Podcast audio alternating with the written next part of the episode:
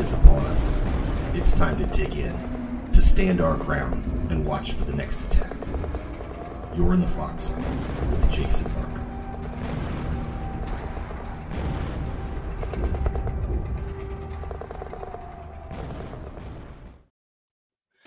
Hey, all you truth warriors out there, welcome back to the foxhole. Uh, is where we stand our ground and watch for the enemy's next move. We got an interesting topic for you tonight that just got brought to my attention, and uh, I got the most excellent. Uh, oh, by the way, I'm Jason Barker, your host as always. We have MJ Nichols. You may know him from the David Knight chat as MJ Nichols, and if you're on Rumble, which hopefully you're in the chat on Rumble, so we could chit chat during the show live. Uh, but you know him as Way Cool Snoopy. Um, also, we have Harlan Stonewall was a, a, last minute request for him to come on, and uh, hopefully he'll be jumping in here. I hope he's not having any kind of uh, connection issues.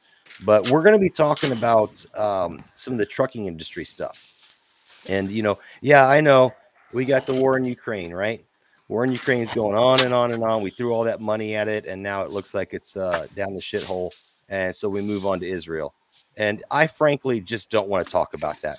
I really don't want to talk about that. I want to talk about what's important to my family, to putting food in my mouth, my family's mouth, uh, putting gas in my tank, uh, going to work every day, you know, whatever we got to do on a daily basis. This stuff is going to get out of control. And uh, MJ brought some stuff to my attention the other day, and I'm bringing it up on. Uh, I'm not going to bring it on screen. I'm just bringing it up on my screen. Um, but this is something that's extremely serious and it could like like triple the cost of everyday goods. You think toilet paper was a problem during COVID? Yeah. Wait till you can't find it and it costs ten dollars a roll, because that what may be coming down uh, here in the near future. And uh, I guess without further ado, MJ, are you parked? I know you. I am perfect. Per- I just shut her down. It's perfect timing. All right. So, hey, let's start off by just introducing you. MJ, tell us about yourself a little bit, what you do for a living, and and who you are. Okay, sounds good. Yeah, uh, MJ Nichols, uh, aka Mike Nichols. I am a uh, owner operator trucker. Uh, been a owner operator um, better part of thirty some years, uh, on and off here and there. I also drove company truck for a while. Um, my most recent uh, position is a uh, I'm a leased operator uh, for a company that hauls bulk uh, agricultural products. So basically, I'm under contract with them. I own the tractor. Uh, they provide the trailer. They do the billing and some of the back office kind of stuff. And uh, and I like it. I've been uh, at this now for going on six years, and uh, it's uh, it's a good gig. Um, originally, I'm from uh, rural Illinois. I've lived in rural areas all my life. I uh, currently live in Wisconsin, and uh, I primarily operate uh, in the uh, Midwest.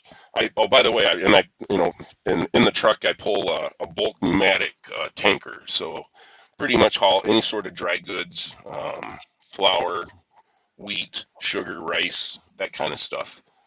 And, so wait, uh, you you said, uh, and we didn't talk about this earlier because we had a good conversation earlier today before, you know, uh, when we were testing out the stream and stuff.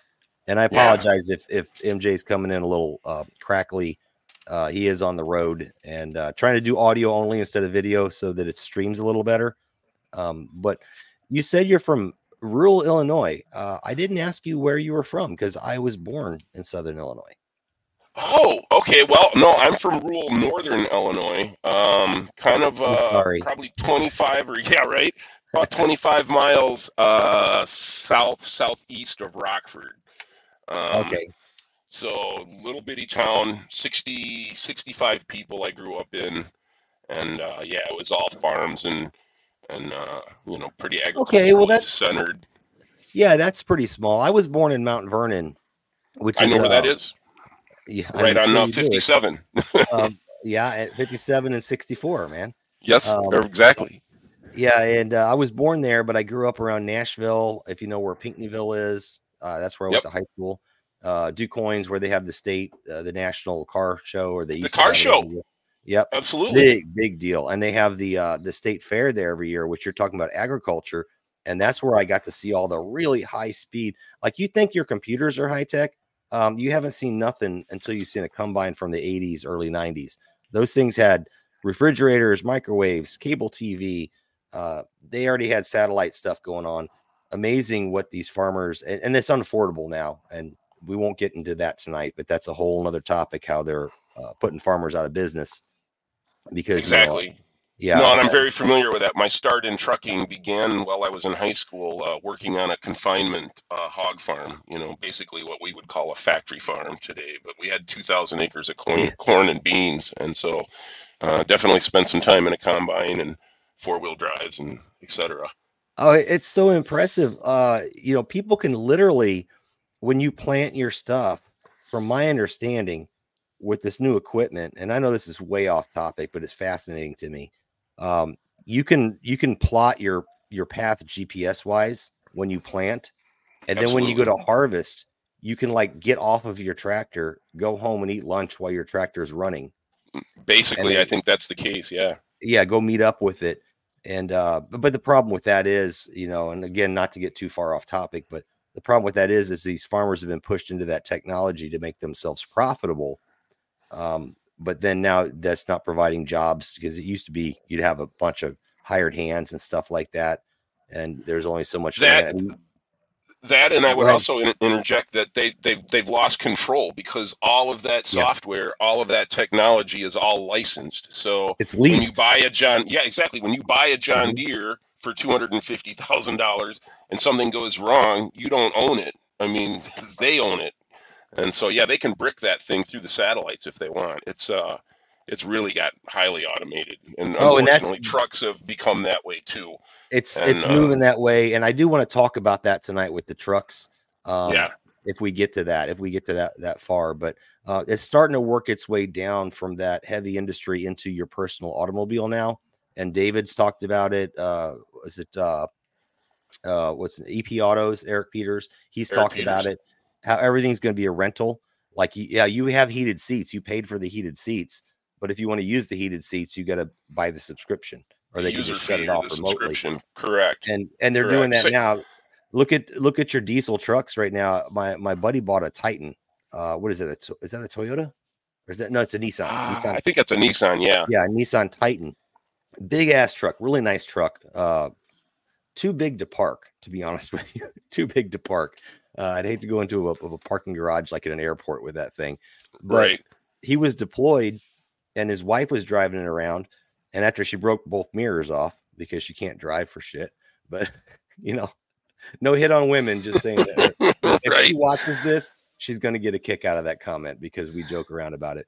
But anyway, um, it, eh, she, the thing started saying something about DEF. I've ne- I'd never heard of DEF.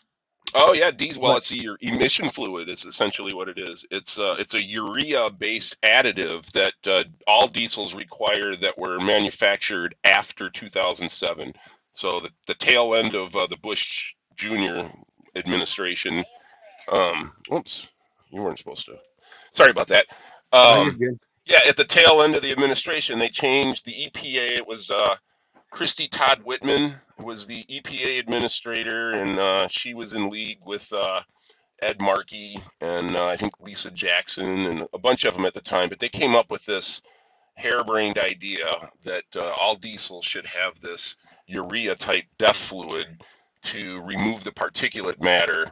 And uh, and basically, so all trucks manufactured after that date, uh, with a with an exception that I'll get to in a second, all trucks manufactured after that date are now required. All diesel trucks are required, whether it's a pickup truck or uh, a diesel semi. They're all required to have. And and um, it's absolutely an unnecessary thing because as we were talking earlier off air, um, the we were talking about the fuel cost of diesel and how it used to be half of gasoline, now it's double gasoline.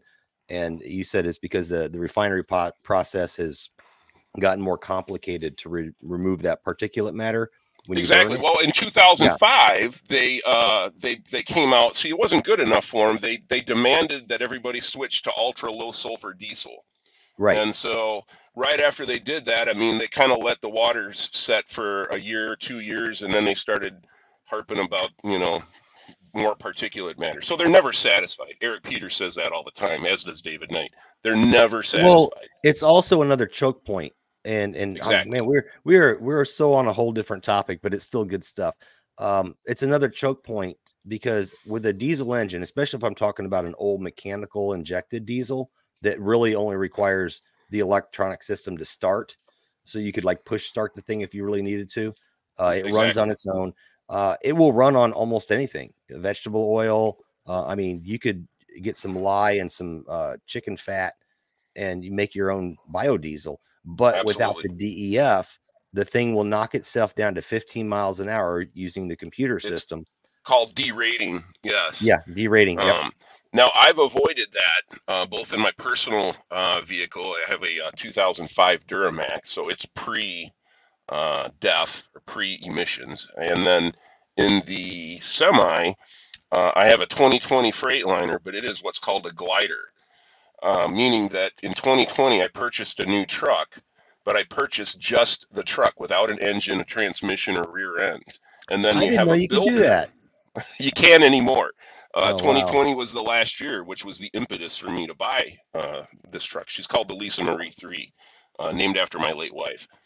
Um, but yeah, so what I did is I, I spec the truck just like I wanted, and then you buy a what you buy a remanufactured engine.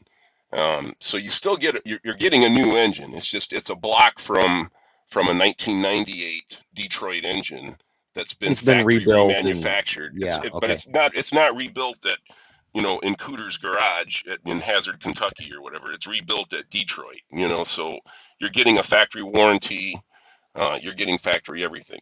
The glider rules though require that you know you can't buy a, an equipped vehicle unless it's uh, has the emission compliance. So that's a way that you used to it was what they call a loophole, if you will, um, that you used to be able to get around that because frankly they run a lot better. They're they're when they came out when the first emission semis came out, a lot of guys it put a lot of guys out of business because all of those sensors and those uh, catalytic converters and, and special catalyst reduction systems and DEF, all of that is very expensive. The parts uh, not always available, so you have a lot of downtime. And so you Mhm. had guys that were getting, you know, a twenty, thirty thousand dollar repair bill. And if you're just an And, owner you know, operator, I- that's enough to sink you. I was trying to get Tiger on tonight, but Tiger's got some stuff going on because he's on the repair side of this, and it kind of ties into what our topic will be: um, the lead time on some of those parts and the and the cost of some of those parts, and that that cost. Uh, you know, you're talking about just even normal maintenance stuff. You throw it in the shop, you expect it to be there for two days or whatever, and you might wait a month or three weeks. Incredibly expensive. Yeah, inc- incredibly, Incredibly expensive expensive, time and that gets passed off onto the consumer in the the tic tacs you buy and the m and m's and all that it gets added that's an additive tax uh, but now that's not even sustainable uh, no, based off of what and let's let's go ahead and just jump into it man i don't want to get too far off topic i'm gonna no, uh, add- absolutely.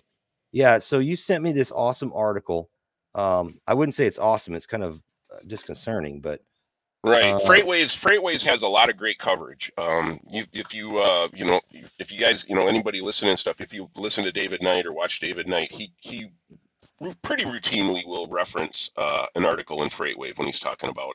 Uh, I. I had never noticed, man, but when you sent me this, understanding that I have people that I know and family that are in the trucking industry, I know what the overhead costs are.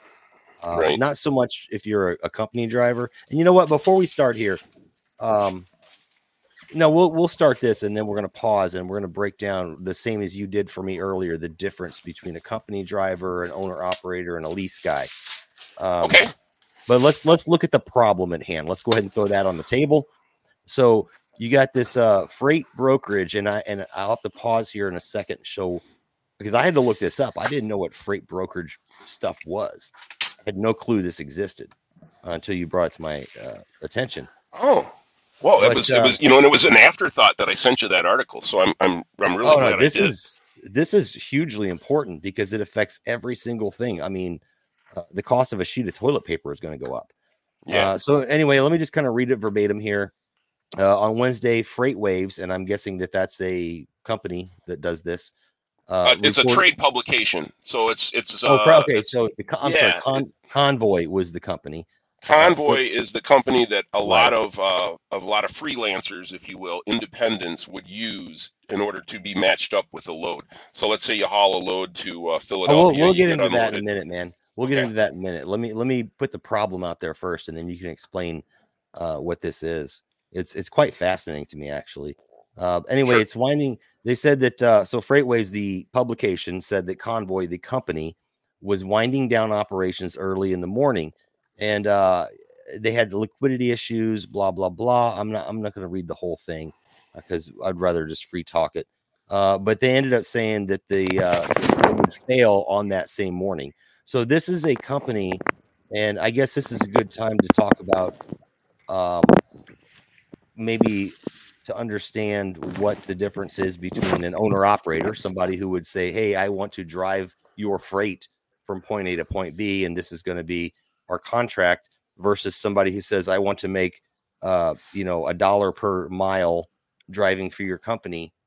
And then then there's that in the middle, which this is what kind of is affected, and that's believe it or not, has taken over a huge market share in our lifeblood of our economy, which is transportation to get goods Correct. from point A to point B. I mean, we've seen what's happened with the rail railroads in the last year, right? They're just derailing left and right. Infrastructure Exactly. is broken. Um, trucking is like the back, uh, the backup. Uh, if it's not the main thing, it's at least the main backup. And we've seen this in the military. Even if we wanted to go out to say NTC, which is in Fort Irwin, California, and we wanted to ship all of our equipment out there.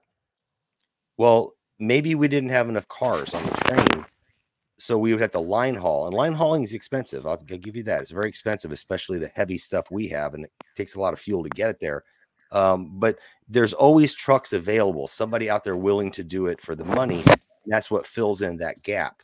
So tell us the difference um, for the audience what's the difference between a company guy that drives for you know 80 cents a dollar a mile or whatever their going rate is an owner operator and then what you kind of do which is somewhat kind of in the middle So okay, yeah, a company guy. Um, you know, if you you uh, uh, want to just get into the trucking field, uh, you can go to a large company. Um, oftentimes they'll pay, they'll train you and pay you, and then you work for that company. They own all the equipment. You are a W two employee, and uh, I think the going rate, you know, for uh, an over the road uh, company driver right now that's not in a union is probably around. Eh, 50 to 60 cents a mile. I'm guessing. I've seen them a little higher. is it that low Um, still Oh, it's it's yeah, it's it's incredibly low. Wow, with Putting it inflation putting it in you're right. Putting it into perspective, when I started off my my first company driving job, I think I made 17 cents a mile. So um, of course that was you know a while ago. So that 17 cents now would be 50 cents or something. But um, yeah. So anyways, that's uh, pretty much what it is. You don't have any responsibility as far as you know paying for tires and fuel and repairs and things like that. But you do as the company tells you and and you make you know you can make an okay living if you don't mind the hardships of uh, living on the road a lot of guys don't like that you know so they choose uh, local routes you know a company that just hauls yeah local uh you know I knew a lot of people that did yellow like was a that. company that did that you know and they just recently went bankrupt but uh well i know a there's a lot, lot of of- people that did like a 24 hour you know where Yep. they would they would be gone one day come back the next day then have a day off and that was kind of like their thing yeah Right. And so that's uh you know there's different yeah there's different variations of that. Um if you want a little more autonomy but you still want the you know you still want the protection of a large company um or you know a, a, say not even a large company but a company that can leverage uh, tires and fuel and things like that you know then you can do what they call as a leased operator which is actually what I am. So I own the tractor, I own the power unit, but I don't own the trailer. So I'm responsible for fuel and maintenance on the tractor, but I'm not responsible for maintenance on the trailer or insurance on the trailer or upkeep or whatever. Um, and the advantage is again is is uh, they take care of the billing, so I'm not waiting around for you know from somebody that I you know I'm not getting paid. I get paid after I haul a load, you know, a week later, no matter what. You know, and the company has their own collection if they need to, you know, utilize that. Um, but you give up some autonomy excuse me, by you know by agreeing to lease with them. So in other words, if their insurance carrier wants you to, you know, equip your truck like this, or if you have to, uh, you know, sometimes they want a camera uh, that's installed. I've even seen, you know, some companies actually have a camera that not only faces forward, they have a v- camera that faces backward, and so it's watching you the whole time. It's very Orwellian. Um, but yeah, so any fortunately I don't have you know that kind of stuff. Have, but have you run into any of these situations? Uh, and and I talked to uh, like I said, my my wife's cousin Grace. She's an owner operator. I really tried to get her on, but they're they're trying to make up because of this economy and and stuff. They're trying to make up for lost time and and get that money together. But they're they're straight up owner operators. And right, I asked so they have those- their own authority. right. I asked her about cameras and shit. Uh, do they have cameras watching your eyes to see if you're falling asleep? I've heard about these stories. So They do some of them. Do you have that as a, as a lease person? Is that a possibility they might come invade your truck and like install cameras and stuff, like looking at your face and seeing if you're touching things, uh, touching your CB radio or anything like that? Is that Well, a potentially. It's a possibility. I mean, they could say, in order for us to renew your lease, we're going to require that you install, uh, you know, this uh, camera apparatus. Okay. And um, I'm again, I'm lucky. My company is uh, is small, smaller, I should say. They're specialized, and they're uh, they're more traditional. They're they're more old school. Um, they don't hire trainees. So if you look at like some of your big mega fleet carriers, you know, trucks, companies that have five, 10,000 trucks, Swift, Werner, JB Hunt, to name a few. Um, they pretty much only hire drivers that they train. So they go out, they find rookies, they rush them through a school. You know, six, eight weeks later, they're with a trainer, and maybe they spend a few months with the trainer. Oftentimes, the guy training them has only been at the job for, you know, maybe or in the vocation for three or four months himself. I mean, it's uh, it's- it's a mill. the It's a- it- it is- blind. yeah, exactly. It is a it's a mill, and they have turnover rates in the trucking industry. I don't know if you were aware of this, but these big companies have a turnover rate. Oftentimes, it exceeds hundred percent. So they're losing every driver in every truck. They're actually having more than one driver in that truck every year because they it's the the working conditions, the pay, and the the disparity between what they promise the new recruits and what the new recruits actually experience is so vo- you know so yeah so wide that that people wash out all the time. And it's called churn. And so they know what they're doing you know and they kind of incorporated that into their business model. You know they don't pay those guys very well so they get to haul stuff for cheap rates um, you know the big companies or big customers like that and there's a lot of companies that operate that way Well, Um, and that's what my my uh my wife's cousin was telling me last night when I talked to her for a couple hours. Um, she said that actually they're utilizing a lot of these uh, immigrants that come over here. Oh, you got H one, H one B, H two B. Uh, yeah, Yeah. visa workers, hundred, bane of my existence. I can't Yeah, stand and it. and she says they shove them like four to a cab, and so they can keep that truck. They don't care about paying the people. They don't care about. Uh, they just care about having that truck running twenty four seven. Uh, to and get they that know, freight. they know if they get somebody that's from, you know, uh, Somalia or something like that, that they'll they'll be willing to do that. You know, you could never do Yeah, that with pennies on the dollar.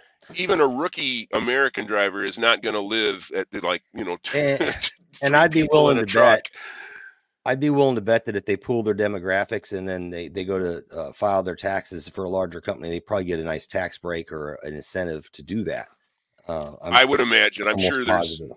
I'm sure there is uh, tax credits and things that Yeah. are buried in the Diversity. code that Yeah. that allow exactly that allow them to do that. And uh, you know, and unfortunately, trucking that's something that happens to trucking, but trucking not exclusively. I mean, you're looking at you've heard stories about how American workers are having to train their foreign replacements. You know, Yeah. I mean, the and if they if they don't do it, then they lose their severance or something like that. So yeah, right, right. just- They'll take away your, it is your an absolute Yep. it is an absolute atrocity and i've seen the trucking industry and what's happened to it because of these demographic changes and that's only one part of the demographics the other part is is that millennials and uh, and whatever they call the other z generation or zoomers or whatever they don't want to do the job i mean they just don't you know they don't have they Oh, don't no, I'm gonna work, they don't want to work a nine to five job No, know, no, so- UBI, live in the metaverse. I show Exactly. up and you know pre- play pretend pool and parents Anyway, basements paid let- for yeah let's get on so- to the third because we got to get to the topic, brother.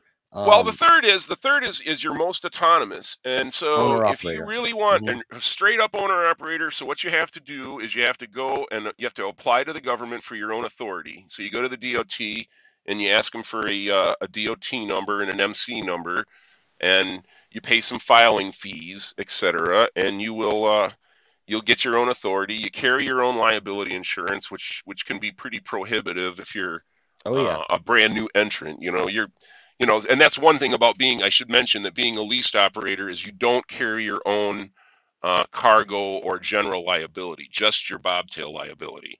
So you save. You know, I mean, I've heard of guys paying eighteen, twenty thousand bucks a year Well, for quick- liability insurance. Real quick on that note, we were talking earlier. Um, before we go back to the owner operator, which is the most difficult, and that that if you if people out there listening would think about it, and I know we've been going on for a while about the differences, but it's important Right. because they they've kind of pushed out the owner operator because it is so prohibitively expensive to get into it. I know my wife's cousin, um, they they run the uh, extra wide loads and the long loads, uh, the oversized Right, o- loads, over dimensional or over over dimensional. There you go Yeah, they have to carry just on the chase truck alone just on the truck that kind of goes and it has the big sign that says oversized load and it has the little yellow flashy lights that's a million dollar policy on that truck and that's a pickup like you or i would drive right. and then it's a, a two million dollar policy on the actual truck hauling the stuff and and they don't even own their own trailer the trailer is is loaned to them um which so they kind of got the benefit of the drop and go thing like you were talking about earlier right. uh, you know, and uh, but hey, real quick, Harlan Stonewall is in the ch- uh, in the uh, show with us now. Uh, hey, let's welcome him real quick. Harlan, tell us about yourself, brother. Hey, Jason, thanks for inviting me on. Sorry, I got caught up in the wrong time zone on my clock. No, you're good, brother. Are you are you okay to talk for a little bit? Yeah, yeah, Okay. I'm, I'm good. So uh, uh, MJ and I were talking. We haven't even really even gotten to the subject yet.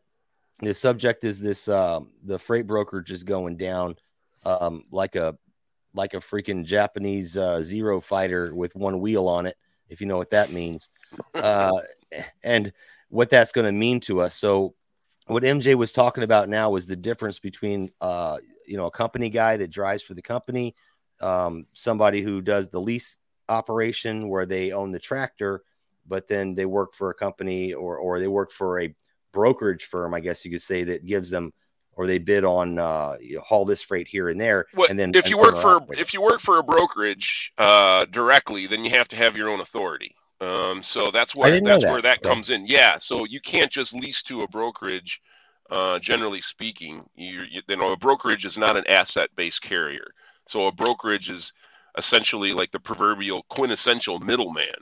I mean, they line the broker has companies that need stuff to ship, and the brokerage has um, trucks that haul for the brokerage, and so they they try to book a truck for the you know generally speaking for the lowest price they can. But you know okay, the spot Oh. market has its own the spot market has its own rates. You know, so that's the difference between a spot market when you're hauling like on a brokerage or on a load board. You're doing it on the spot market versus if you're with a company with a steady customer, typically that's done under a contract rate. And usually contracts are a year long. Okay. Uh, Harlan, you had something. Go ahead, man.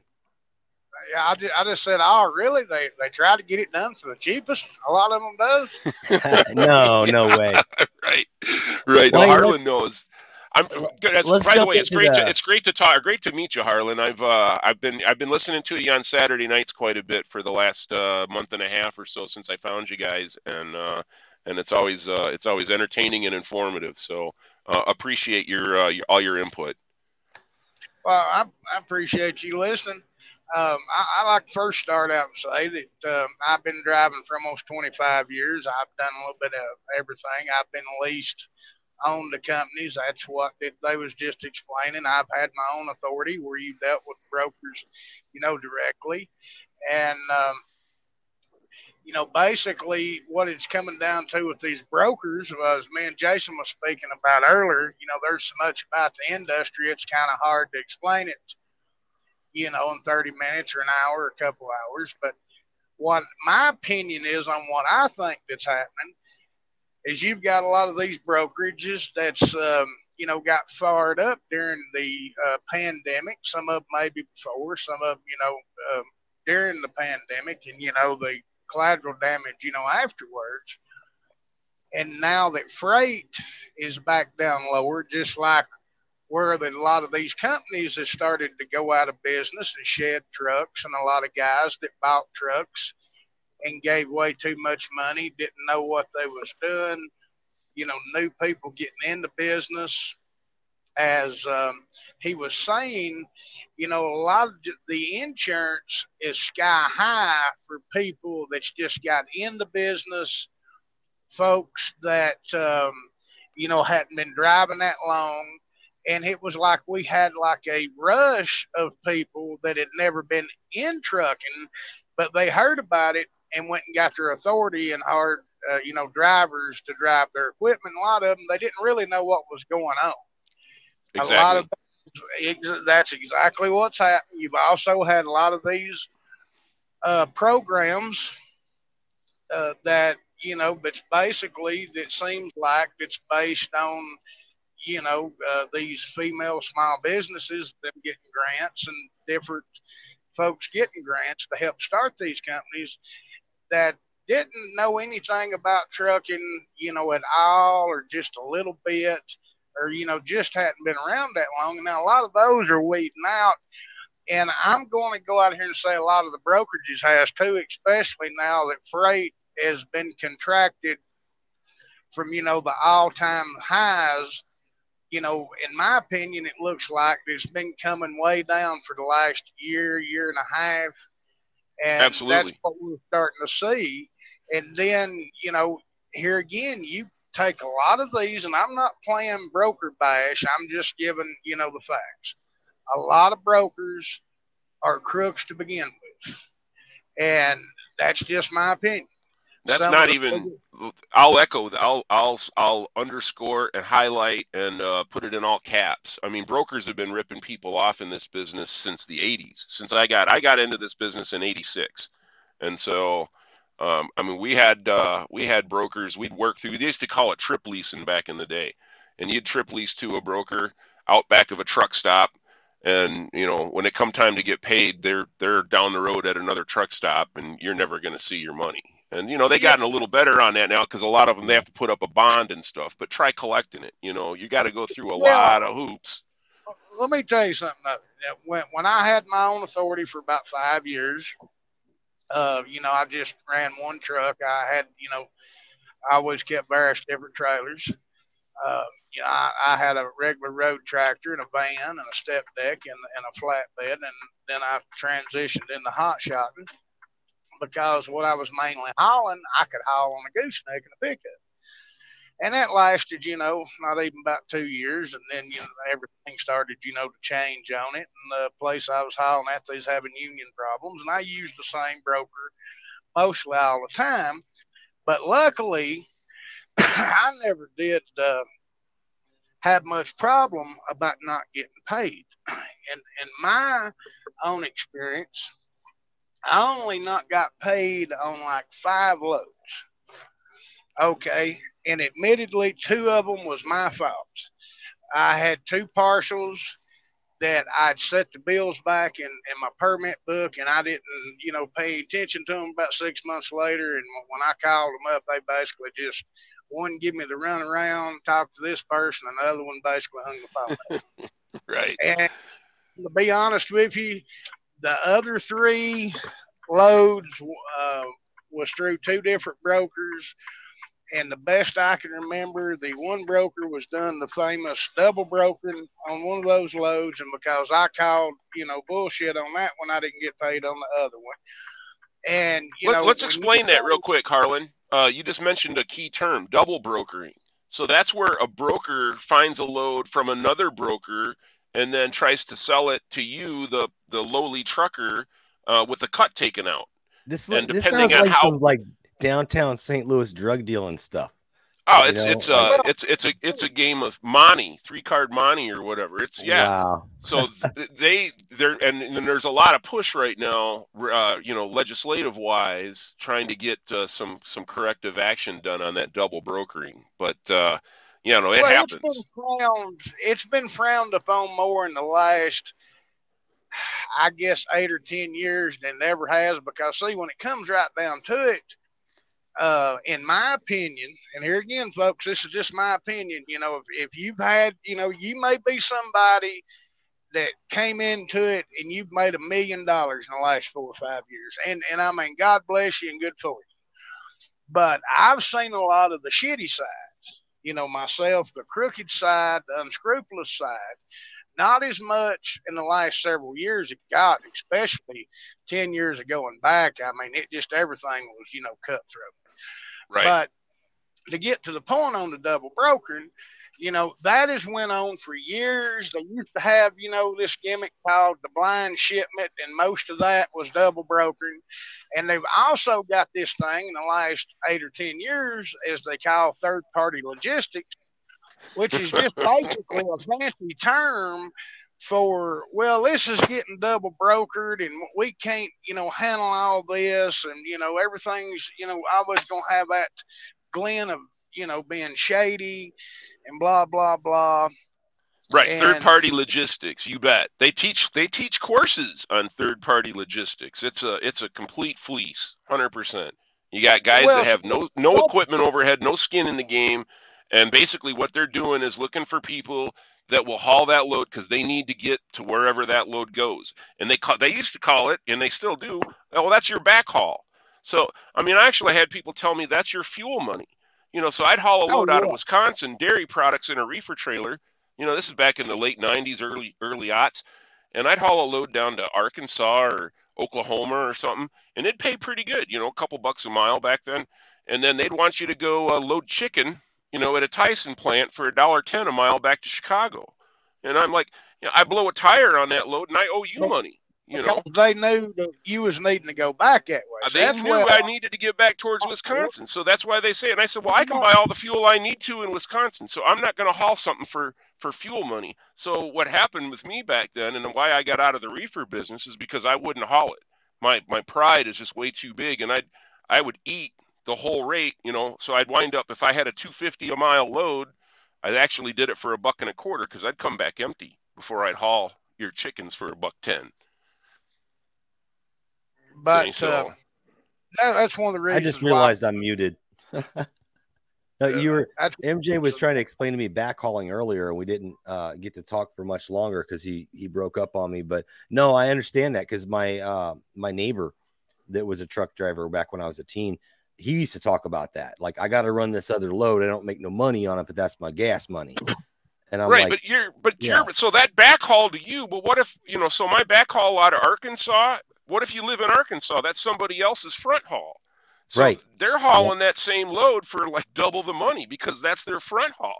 And I no, I didn't like that one bit. Oh, that's So- a predatory thing. Hey, let's Yeah. get let's get on to the actual topic, man. We're damn, we're blowing through the time right now. Holy crap. Oh, Uh, yeah. but- So anyway, let me let me uh, break it down real quick for layman's terms. So what we got going on here, um, I think everyone gets a, the point of how they've uh, the trucking industry has changed, and this actually comes from the deregulation of the trucking industry, believe it or not.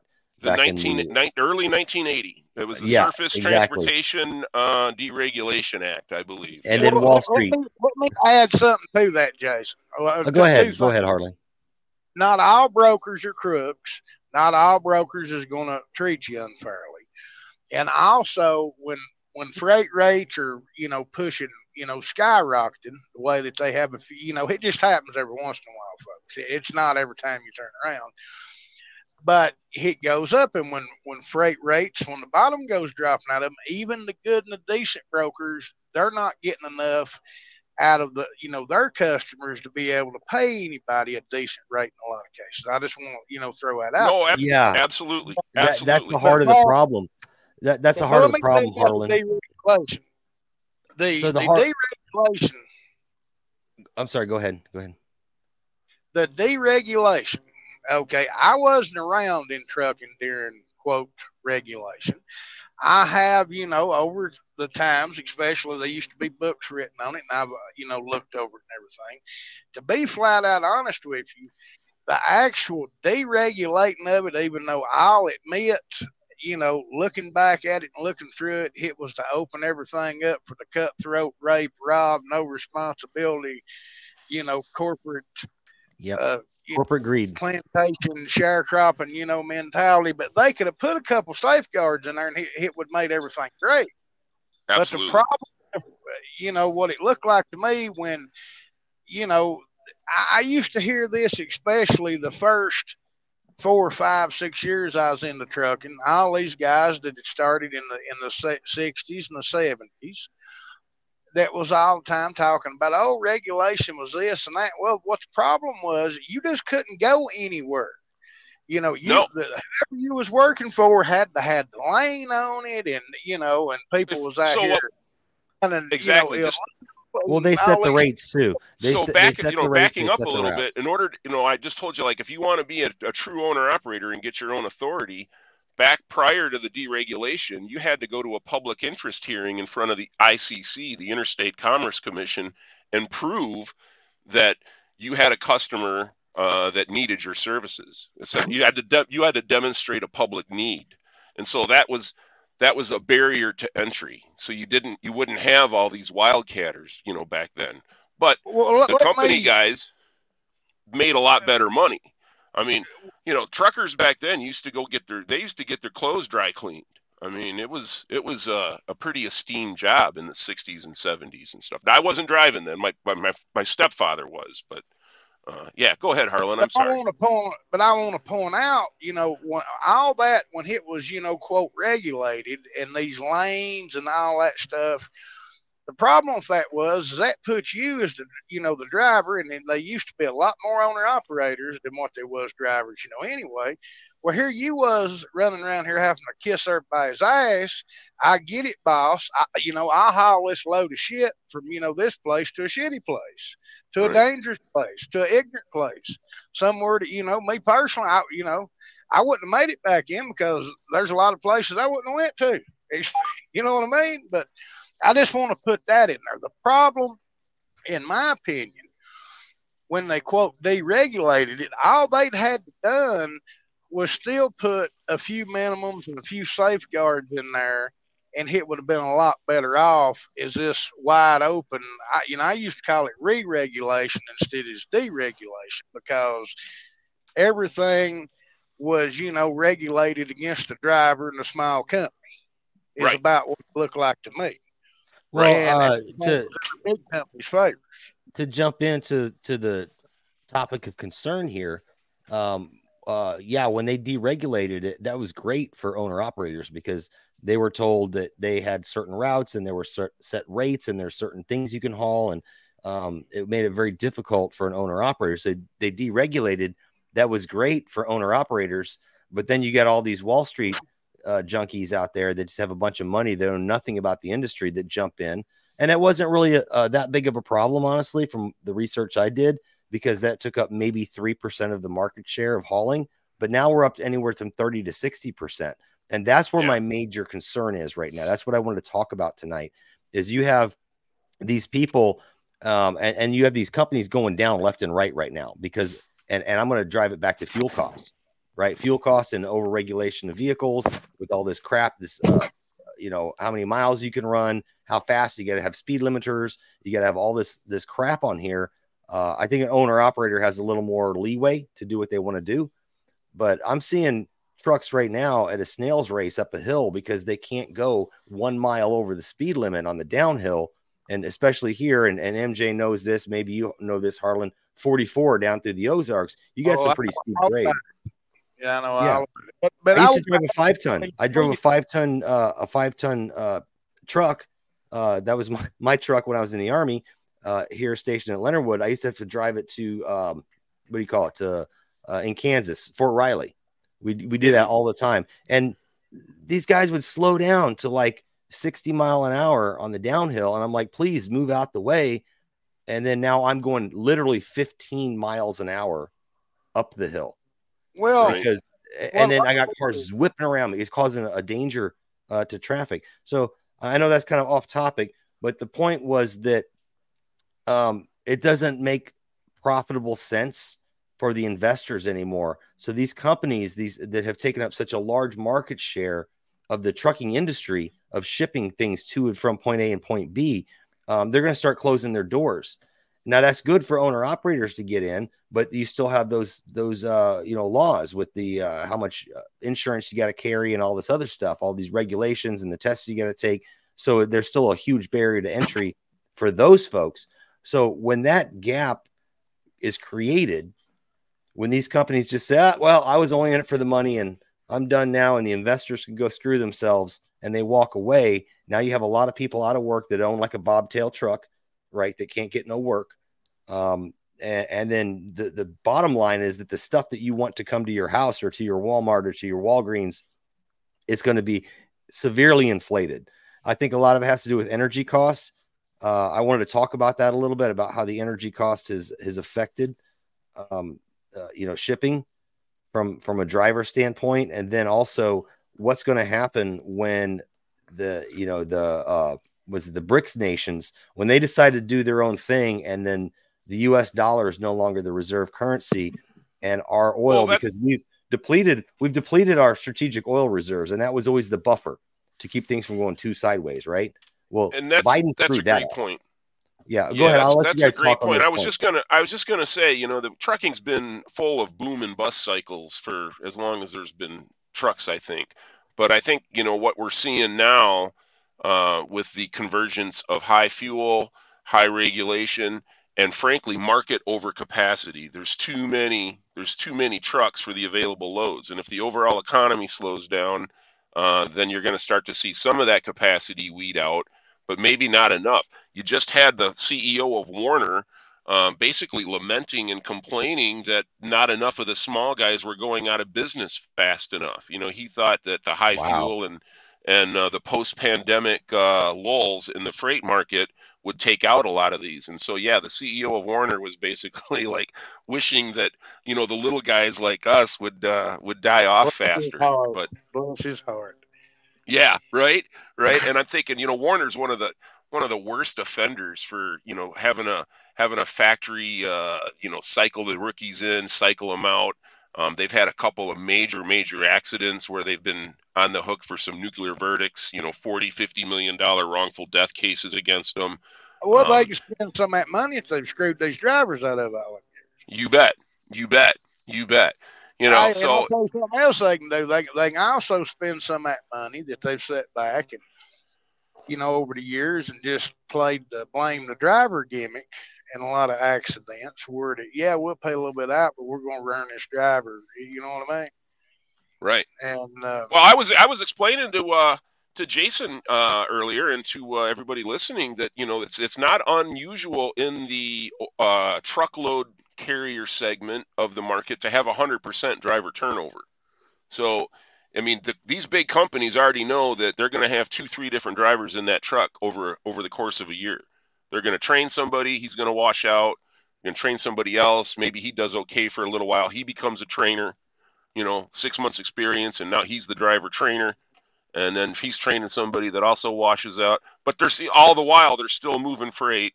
And if you know, of course, you don't stay with them long enough, they get you. They get you for you know, you got to pay them back for your training and all that kind of stuff. So back when I first got into it, this here's the way that it worked, folks if they could get somebody, they get a lot of these bigger, they call them mega carriers, you Werners, you Schneiders, and you know stuff like it. And I'm not saying some of these places not got better over the years, but it was basically bring somebody in, and if they trained, if they got 20 out the door in the truck by themselves, back when I first started driving a truck, you was at you know the, the local yard for about 11 days you went out for trainer for a week or two and you know you left there and you know it was that that old gimmick of last week i couldn't even spell truck driver now i is one. Right. they wasn't no six months holding you damn hand or you know nothing. Well they wasn't for a man you know if he was a woman yeah they, they'd keep him three or four six months and they couldn't drive and you know. Hey i got a i i hate to jump in but i got i got a couple of questions i want to throw from the chat uh, first off, uh, Narrow Way, Narrow Gate Ministries, which is Levi, we know him as Levi. He asked a question. I have no idea what this means. Maybe you guys would know. Uh, how did Yellow's freight capitulation affect y'all, if any? And then Tiger, Angry Tiger, what's up, Angry Tiger? Hey, uh, Angry Tiger. Yeah, he says they want to centralize everything. And I talked to Tiger today about that. And that's where I see this going. I see that the prices of things are going to go extremely high. Um, people who are owner operators and do their own little side hustle thing, uh, trying to do it themselves, are going to get pushed out of the market. So, yeah, you got these uh, these folks kind of closing shop. Um, it's going to make the prices everything go high. It's probably going to be good for a little while, but then it's going to collapse back down, and I think it's going to be uh, not central. What do you call it? Uh, yeah, like uh, consolidated. That's the word. Consolidated, or yeah. Well, yellow, yellow was one of the few remaining uh, LTL less than truckload carriers that was still in the Teamsters. Uh, you know, there's not really? very many. Yeah, there's not very many trucking oh. companies left that are still in the union. Uh, I'm sure Harlan can echo yeah. that, but you've got you've got uh, some parts of UPS, not all anymore, because UPS broke up some of their union. Uh, they sold some of it to TForce or something, I think, which is non union now. But some of those guys are still union. Yellow had, I think, 30,000 union drivers or something like that. And uh, those were good jobs. You know, I mean, a guy could, you know, uh, go out and work and send his kid to college and maybe take a vacation every now and then, you know, on a job like that. And it's unfortunate uh, that that happened. But uh, I haven't seen any difference. You know, if anything, I would think that, that what Yellow's not doing is going to be picked up by carriers that are going to haul it for cheaper, not for not for more. I think it's going to go the other way. I mean, you're because you don't have the union uh, scale wages uh, that you would have. You know, Yellow would haul something. You know, that's it's kind of. There's not enough time in the conversation to get into like freight classes and how LTL compares to truckload, but Yellow was, you know, a lot of that stuff was pretty expensive freight. And when I say LTL, Jason, that means less than truckload. That means the truck is hauling, le- you know, picking up from customers that are shipping less than a whole trailer. And then what they do is they consolidate five or six shipments, let's say, to make one truckload. And then you have five or six drops going to a certain destination. That's what Yellow did. And, and unfortunately, a lot of those companies, uh, Roadway was one that went out of business here, I think, a long time ago, or got acquired by somebody. Well, what it was, uh, Yellow got Roadway and USF Holland and a few other companies kind of like all at once. Exactly. In the, I believe it was the late 2000s when they done all that. And yep. one of the biggest things that, that I think that hurt Yellow, a lot of people, you know, was loves to jump on the wages and stuff and, you know, push that. But when that when they bought out these other companies, well, in a lot of cases, um, like for example, I think somebody said Cincinnati still had like the old roadway yard right next door to the yellow yard, and they wouldn't consolidate this. Right. Uh, right. Uh, Preston just, was one. Used to have consolidated freightways. They call them cornflakes uh, in uh, in parlance of the trucker. Um, yeah, no, and so Con-way and you know Con-way exactly. Con-way, uh, you know, they had started a non-union company, and then Con-way winded up selling out to um, uh, shit. Oh, XPO, XPO. Yes. XPO Logistics. Yeah, another legit. Anytime, listen, this is something uh, food for thought for anybody that wants to become a trucker. If you see the word logistics in something, run the other way. All right. Yeah. Anytime they anytime they say logistics, that means cheap. That means that means that means you're going to get screwed. what logistics means? You know, that means professional. Screw you to say it. Yeah. Nice. When That's you hear the way we do it. You know, you should pretty much have already heard enough. You know. Yep. Yep. When you, when you when I, I I treat that word logistics like I do the words uh, green or sustainability or smart. Yeah. You know. When you hear speaking of that, I want to. we're we're we're already the hour. That's I can't believe how fast that hour went, and we only got into the first topic. Um, uh, I wanted to give shout outs, and then I want to get on to you mentioned the green thing, and I before we get out of here, I do want to talk about that because me and MJ talked about it. I talked about it a little bit with Angry today on the phone, but uh, Angus is in there. What's up, Angus? Chris Graves, the Mastodon of Research, Pigeon Verse Two, which is Doc. What's up, Doc? Uh, Levi's in there. That's Narrowway Narrowgate Ministries. Um, he, you answered his question with the yellow thing, which I never understood why they have an orange thing that says yellow because that always confused me. But uh, who else do we got? Karen Carpenter was in there. What's up, Karen? Of course, Angry Tiger was in there. Little John's in there. What's up, Little John? Uh, Lord Rowell, he came in and popped out. I seen him popped out earlier. Uh, I know I'm missing somebody. Who am I missing? Who am I missing? Somebody tell me. A Syrian girl. I think I've seen a Syrian girl. Did I see a Syrian? Oh, Yep, the Syrian girl's in there. And Nice. there's one more. Risha. There she is. Risha M. What's up, Risha? I think that's everybody. If I missed you, I'm sorry. Um, send me a hate mail. I will I will take it and I'll feel bad. But Hello, everybody. I can't see the chat because I'm doing this on my phone. Still. yeah, I know you and I and I, I applaud both you guys for doing this on your phones. Um, it's kind of cool. It's like a call-in show, kind of. Uh, it's kind of neat. But Yeah, um, hundred percent. Yeah, we, I think we can go on all day about owner operating stuff. Um, I, I think the point was, and I didn't even link the article up and read it verbatim. Uh, to paraphrase, so you got people that came in after deregulation. They came in with their big Wall Street money. They started their companies. They started saying, "Hey, if you own a truck, um, you know, you you can uh, we'll lease you out to haul this." And they're kind of bidding for the best, you know, who can haul this and that and the other. And uh, they're not necessarily a, a freight company as they are a an opportunity company. Say, okay, these people need this from point A to point B. I can link up point uh the people who need the stuff shipped with the guy who can ship it, and then I'll take my slice off the top. And you know, I think that's kind of where this came from. And it used to not be a big deal because it was like three percent of the market share, but now it's such a huge percent of the market share that since costs are rising and things like you got uh, heavy regulation on vehicles, you got uh, insurance, uh, the cost of vehicles, number one, just the cost of a new vehicle, geez, or to get it repaired and the maintenance, uh, the insurance, it's not profitable for them no more. And Well, that's going to hit us all. COVID brought in the uh, you know the X factor or whatever. I mean, because rates went purport you know disproportionately sky high. I mean, if you had a, a flatbed or something, you couldn't swing a stick without finding a four or five dollar a mile load. And now all of a sudden those loads are down to two fifty or so. You know, And and how many people like bought that, so- into a how many people bought into a truck that are eighty thousand dollars, a hundred thousand dollars into a truck right now? way more than that. I mean, yeah, if you if you buy anything close to new, it's, it's you're pushing I- two hundred or more.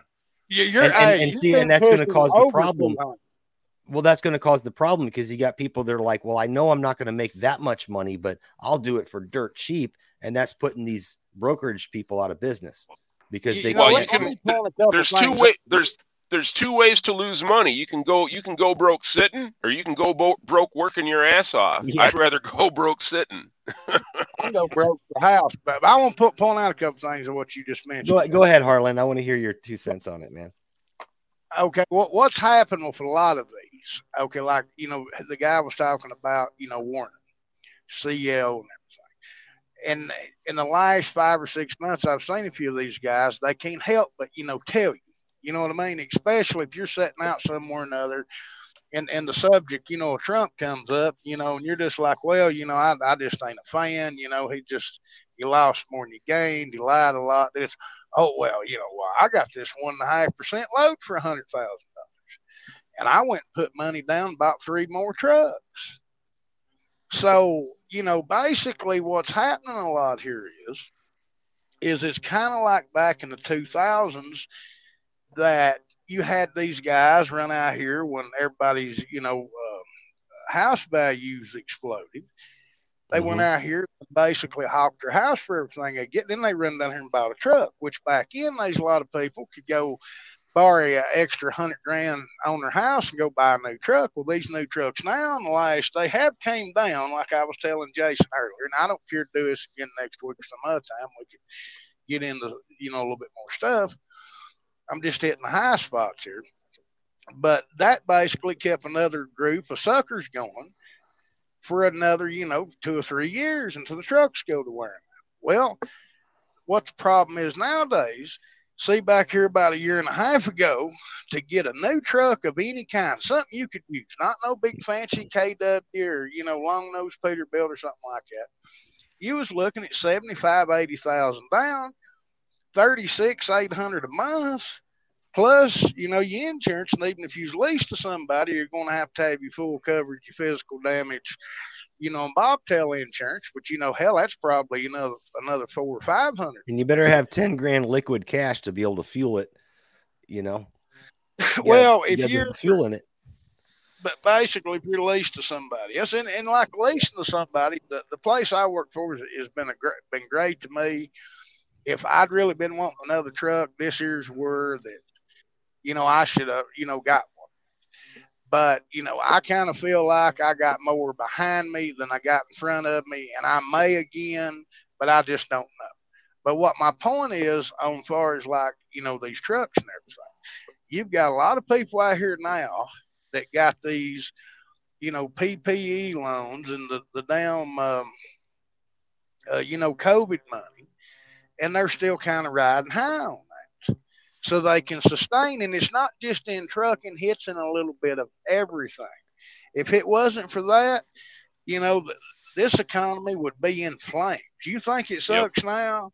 it would be really bad. And nobody wants to talk about that. Every once in a while, you hear somebody, you know, mention something to do with it in passing. but that is basically what's kept a lot of this going, in my opinion, from what that I've saw and what that I've gathered. And, you know, I've, like I seen a guy here probably about two months ago said he got a $106,000 loan at one and a half percent and said his payments was like six hundred dollars a month. But what where the problem's going to be is these guys that's went out here and they've bought like three trucks that's used, okay, and then on top of that, you know, they turn around and see a lot of these, you know, especially these so-called, you know, owner operators and these small companies. Used to owner operators some of the best you could work for and you smile four, five, ten truck companies.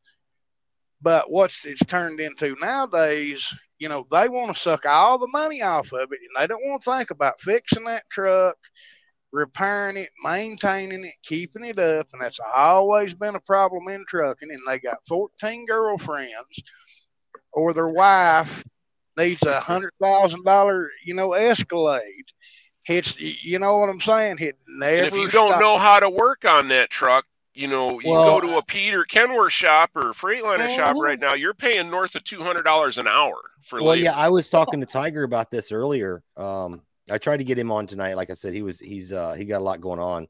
Um, but I want to talk to him about because he's on the repair side of things, and I know he maybe doesn't work on the big rigs, but I mean, you're repairing cars, you're repairing cars. You know what the lead time is on parts. You know, um, the availability. I know I went through it during COVID. Uh, I couldn't get brake lines for my wife's truck. I had to pay a low. Thank God I knew a local Christian guy that had his own shop. He had like uh, I think it's like three of them that own it or something. But they had the equipment to make their own brake lines. So they had to right. custom make me a set of GM brake lines for my Sierra, my 06 Sierra, um, which actually are better than the OEM replacements. But they said that there was none available because everything was being used for the COVID effort. And, and, the price was astronomical if I did have any. And the lead time, I mean, you're talking, oh, you might be waiting six months, you might be waiting eight months, you might be waiting a year. And that's what's going to be happening when we see these, uh, uh, to get back onto kind of the point, if these uh, leasing places go down, you have all these guys that, that were leasing that have, you know, the bobtail stuff, but they don't have a trailer and maybe they don't have the contacts to start going to the full on owner operator okay? And they can't just go working a, uh, driving for somebody else because they have that like harlan says that huge note on them to pay for that truck or two trucks or three trucks. Uh, i think we're going to see a real problem escalate as far as getting stuff to maintain the trucks getting toilet paper to your house getting food to your grocery store because nobody's going to be able to afford to run that freight. And, and that mechanism that has sucked up so much of the market is going to collapse because they just can't make money on it no more. It'll recover eventually, I think, but when on the uh, insurance is like if you've been driving for 10 or 15 years and you've got which you know sometimes you have to shop around, but and you know you, you don't have a driving record, you know, long as you leg or anything. The insurance is a lot cheaper than somebody that just, you know, went over here and got their authority started them some kind of company. You know, they're crushing it. You know, like all the cats, you know, on the reels and the shorts on YouTube, and they're doing big things. Okay, them insurance companies, they know them gimmicks. You know what I'm saying?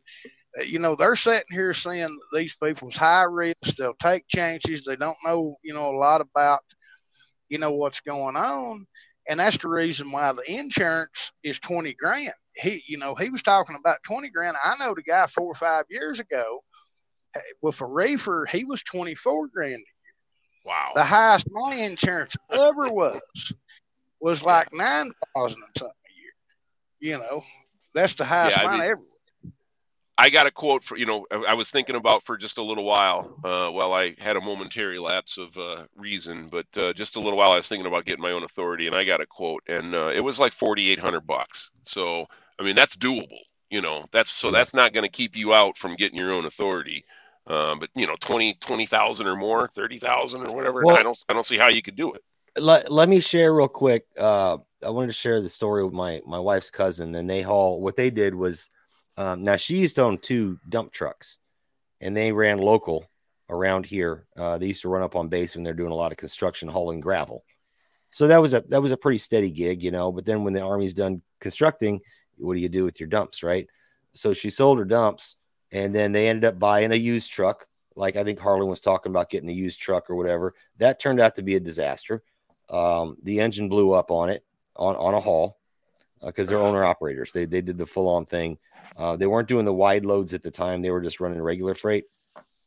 But uh, anyway, they had to basically spend a crap load of money. I don't know, 17, 18 grand or some crap like that out of pocket to repair that engine so they could sell that truck so they wouldn't be underwater on it and at least just get rid of it. And then they bought a new truck, which put them in the hole. So they went ahead and did the full on authority thing where they they do the uh, windmill blades. And That's hot. You know, I got it. I just got to interject something. You know, I Yeah, mean. I I get it. Everybody's got their own unique situation, but those over-dimensional uh, loads and stuff like that, that's all real high dollar. I mean, I It don't know exactly how much. I mean, there's a lot of money in that, and generally speaking. Um, you got some overhead because you got to get your permits, you got to buy your escort, you know, pay your escort vehicles and that and whatnot. But Yeah. I think generally speaking, you know, on a per mile basis, that's a, a pretty lucrative deal. But oh, it's it's ridiculous. Situation is, yeah. MJ, I mean, we're talking and- four or five dollars a mile. I mean, I think those guys are talking 20, 30, 40 dollars a mile to move something Oh, yeah. like that. So they, they get paid but but this is the point i wanted to make especially when we're getting back to the main point of the topic which is if these uh these brokerage people go go under and it leaves all these lease folks like hanging in the breeze with their truck payments what are they going to do um, well yeah you can go do this you can do an owner operator but just to give you their story and i wish i had grace on with me because she could tell you all about it she'd go on for hours about it so yeah they're getting paid ridiculous ridiculous amounts of money but it's on them because they're owner operators the chase truck alone, $1 million liability policy. The truck itself that they haul with, uh, the tractor, $2 million policy. Uh, I forget the ridiculous deductible if they have to draw on that or whatever. But here's the kicker with that. Yes, they get paid a ton, a ton of money to haul one of them blades, maybe five, 600 miles. But you understand you're not just driving five, 600 miles. There is so much coordination that has to happen with the highway patrol and all this, you know, what bridges you can go under and can't go. It takes them forever. Uh, only certain times a day they can travel on certain roads. It the coordination can't drive just- at night, generally speaking. Yeah, you can't you drive know, at night. Yeah, it's it's ridiculous. And then on top of that, they've got to pay uh, a lead car, a chase car. The person in the chase car has to be competent enough to actually steer the back of that trailer because it's on a remote control. Because it's a articulating kind of not articulating, but the whole back end of that trailer is on its own The steering. trailer is too long. It's it's got to be steered. It's a football field, Harlan. It is a football field, le- legitimately a football field. And and here's the other kicker. So those blades, uh, and that just happens to be for their what they're hauling. Those blades come in a set of three. They're balanced, specifically balanced. They're numbered. I don't know if they're serial numbered or marked or whatever, but those three blades have to be together on the same wind turbine put on the right spot. And if they're hauling, they have to have two other people that also are coordinating to haul. Then they get there. Once they get there, if it's raining, and they had this problem a lot last year in Texas, that's where they're hauling was down in Texas. If they had a lot of rain, because these wind turbines are way out in the middle of a field, they can't get their trucks out there to, to offload them. So they're sitting there sometimes a week or two, and they're Yeah. paying they're paying their staff that they hired, their chase truck and their lead truck. They're paying for their hotel rooms. Um, so yeah, they're making ridiculous sums of money, but you're taking that liability on for every cost involved. And Well, at the end of the day, you know. You Yeah, got to it- have left over, and, and it's just like trading horses. If you make a killing, right. And that's what I'm saying is if if if this feed you for crashes out, if this freight brokerage thing crashes out, which is like what it's looking like is going to happen, and it's probably gonna be a temporary thing, but these these folks that have these trucks and stuff are not going to be able to do what they think they can do. They're not going to have any work.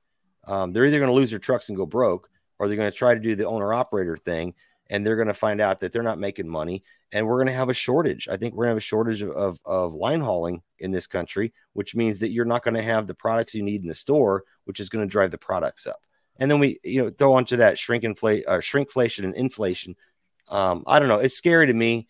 MJ sent me this stuff, and I said, "This is because they've got such a big market share in the stuff we use, the toothpaste, the the you know the ink pens, uh, the pads of paper, everything we use on a daily basis could grind to a halt literally overnight. Uh, just alarming. Well, I think you know, I mean, but on the other side of that, what balances that out is all of the, uh, you know, basically I call it the gold rush or whatever of trucking is that all of the newcomers, uh, or not even just the newcomers, the companies that expanded their fleet size because of the uh, of exorbitant rates that you had during COVID, a lot of that's going to even out. So right now, the problem with rates is overcapacity, and then you know this is how a free market corrects itself, right? Supply and demand if you got too much supply, uh, then you know, then the price falls down. But then you lose some of the supply, the demand goes up, and then the price goes back up, and that's how it's supposed to work anyway. well, the, The, problem the is, is they put their thumb on that scale, and so you don't always have, you know, you don't always have an equal playing field on that. You know, when And- you and go the back problem and talk I- about the foreign labor, you know. The problem I'm seeing with the price going up and down as far as supply versus demand when you're talking about the demand for um, line hauling. Uh, yeah, the demand could be there. If these companies go out, it's going to make huge demand for for truck drivers to go do their own thing. But we still have one, like you said, the thumb on the scale is the cost of energy, and that was supposed to be our next thing. Was the cost of energy is going to set that, and it's going to be prohibitive, uh, prohibitively uh, prohibitively expensive for these guys who are leasing that maybe don't have a couple hundred thousand dollars in the bank to. to- Well, the guys, the know, guys that don't, the guys that are hauling for, you know, uh, haul it and take all, you know, with no set fuel surcharge, that's where they're going to get hurt. If you have a fuel Okay. surcharge that's based on the, it's called the Energy Information Index, I think, or something, something like that. But it basically tracks the average price of fuel, and then your fuel surcharge goes up accordingly. So if the price of fuel goes Well, up let- 15 let me cents, put this in layman's term. You know, if your rent goes up from a thousand to fifteen hundred, with just like when you go in and ask for a raise, you know, that they're not really going to do much on that fuel surcharge until they have to. Just like they're not going to give anybody a raise, you know, at most of these jobs until they have to. well, that's the, that advantage of that's the advantage of being a contract hauler, uh, leasing to a company that's under a contract with a shipper versus working off the spot market. So, because you on the spot market, you don't have a fuel surcharge that's going to go along with that. You see what I'm saying? Whereas, like oh, right now, what you're saying. You you can say, you know, that well, fuel, you know, like yours jumped up. It went down, and that's jumped up like fifty cents. You know, here in the last couple of days, you know, they can be saying, you know, well, I'm paying thirty five hundred on this load. And you're like, no, I, I can't do it for that. And they say how much, and I want four thousand. They can laugh at you and hang the phone up too. It's according on how bad they need it moved. I'm, I know you Mm. know that. I want to explain that to everybody else. and and and- and and eventually Past that's what I'm trying to get at, Harlan. Is it, it's going to get to that point uh, with energy costs that people are going to have to ask that higher premium to move that load, and that cost is going to eventually go down to the consumer, and that's my concern. Is It already for- has. Oh, well, it's going to the Oh yeah, oh consumer yeah, already. definitely has. because see what happens with a lot of the, these brokerages now like here where that you know you kind of had a collapse in freight prices it's a little bit different but on but in normal times what happens is the broker is like telling you know the shipper oh my god this fuel's went up and they're you know asking for this and that and they might not give you $25 when they got 500 more on that load if they don't run it in other direction because in a lot of cases they will pour mouth you to death. You know, these unscrupulous Yes. Here again, We I'm talked about that. Harlan, we talked about that earlier, where the under the truth in leasing regulations, you as the hauler of the freight have a right to see the original freight bill. However, when you make uh, when you sign up or you you know you sign whatever it is you sign, the contract you sign to haul for a broker, usually there's language in that contract that waives your right to see the final freight bill. How much is the guy that's shipping the freight paying? How much is the guy that's billing him? And you have a right to see that as the trucker. But if you sign that away in the contract, and they won't let you haul for them if you don't sign that. So you don't know how much that fuel surcharge is. So the broker might be getting 500 and telling you that the fuel on the is 300 and he's keeping the $200 difference on top of his 10% or whatever he's telling you that he's Mhm. making. So um, you don't know. And to put up, uh, in layman's terms, folks, it's like we're supposed to have a first, second, fourth, you know, 10 amendments for a Bill of Rights. And how in the fuck's that working out for you? In the? Right. That's the Hey, translation. I got an off topic, an off topic question, uh, just to kind of lighten things up. Tiger had a question. We all love Angry Tiger, man. Absolutely. I By the way, Audi, uh, Audi, uh, modern retro, uh, modern retro radio. Audi jumped in, um, and he left us a tip. Thank you, Audi. Appreciate that. Um, we're gonna play your commercial before we get out of here, but uh, I'm gonna throw it on the screen. I love this question. It seems weird, but they they have a conversation going on in chat that's pretty interesting. Do you think the the horses like you like a dog? Uh, do you think horses like you like a dog does? Do they like being ridden? I don't mean that anything weird by that. We're talking about trucks. We're talking about horsepower. So I thought this was an awesome question.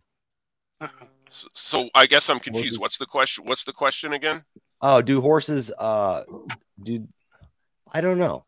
Well, if, if the horse if the horse has been broke, then it, I suppose it doesn't mind being ridden. But uh, Okay. you know, I don't know much about horses. but- Well, I mean, but, uh, uh, I think it is like a dog kind of loves you unconditionally. Um, but then the horse, you know, like you said, if it's broke and you ride the horse, it loves to be ridden. It just it, it wants that attention. Um, not sure what that has to do it, with it's it's gonna it's gonna Well- protest well- that at first, of course, you know. But yeah. uh, yeah, you know, you know, it's the, the way I kind of look at that. I, I used to hear that question, you know, some years ago when I used to with horses. Is you, you know, a good horse is like a good employee. If you know, if the horse feels like that he's been treated, you know, fine, well, he's going to go along with everything. If the horse don't want to work, he ain't going to go along with nothing, no matter what. He just, you know, feed. You know, oh, I mean? knew Harlan would make that So- question make sense to me. I knew you would Yeah, you know, basically, you know, I mean, it's just, uh, you know, horses are like people. If you know, if they want to do it and they they feel like they do, or they've been beat down into submission to do it, that's the way it works. You know, if I- I- they've not been beat down into submission to do it and then like doing it, well, you know, I have a funny anecdote that I'll just add to that, but it won't be too long of a tangent. But uh, I used to haul horses uh, back in the day, and we would load out of the Joplin Sale Barn in Joplin, Missouri. You're familiar with that, Jason? I know where that's at. and yeah. uh, yeah, and one day I don't know if somebody was just doing it to play a joke or what it was, and I was just a young young fella. I just started driving within the last few years, but somebody put a donkey in with the horses, and I was trying to load those horses and and and and and uh, get the donkey. You know, I was trying to pull the donkey out of the horses, and I just could not do it. That donkey had run the horses in the trailer. And I'd run them back out because the donkey would be in there, and I just couldn't do it. Finally, I just loaded the donkey and left, and he went with he went with the horses. But yeah, yeah, that's uh, that's funny that somebody asked that. yeah, that was Tiger, Angry Tiger. Awesome. Um, yeah, Harlan made it make question. sense. Yeah, uh, if they ride you hard, you don't mind being ridden hard as long as you're taken care of. you know? right. Right. Well, you know, you look at people that you know. Uh, back in the you know back in the days when you rode horses and, and places you know you you'd feed your horse before you feed yourself because Oh, yeah, otherwise you're not your- you're not getting out of there you know You know, a good farmer does that too. A good farmer takes care of his implements and his tractors and stuff. Uh, you know, before they pay themselves, they always as does a good going to bed. trucker Yeah. as does a good truck. and that's I think that's what uh you know Harlan was talking about. Any Johnny come lately, you know, went and grabbed a truck they could get a loan in their house. They they didn't know anything about it. They didn't have a family Right. history into it, and they didn't take care of their trucks, which is probably why my my wife's cousin uh, got a crappy truck. that the engine Right. blew up on. You know, they had it Well, for like a what month. happens is, you, you know, two things are so expensive nowadays, especially like where did I work at? He tries to trade trucks every two or three years, uh, just because you just the downtime for one, and most of all our loads are long loads, you know, cross country. And you know, you get hung up in these shops, and they're sitting here, you know, like back in 2020, I had a truck had a couple radiator problems, and I tell you why it, had more. The first one, the radiator had almost 800,000 miles on it. It's one of them deals. It had been a good. Well, the shop didn't put it back in right, the new one, and then that caused another problem. Then when we took it back to that shop, same thing. Then they finally put one in there. But You're sitting here talking about six grand in you know three days. Oh, and not just that, Harlan. When you're talking about that truck as your lifeline and your money, um, even if the shop was to own up to the fact they made a mistake, you're still not being able to haul freight for you know a week or whatever. Uh, that's money out of your pocket. Yeah, that that's what I mean. for. That's the that's the downtime. Uh, you know, Yeah. it's just like I'll give you another example. Owner operator here, um, and then I know his driver. He uh, they got in like five new trucks, a different brand from what I'm driving.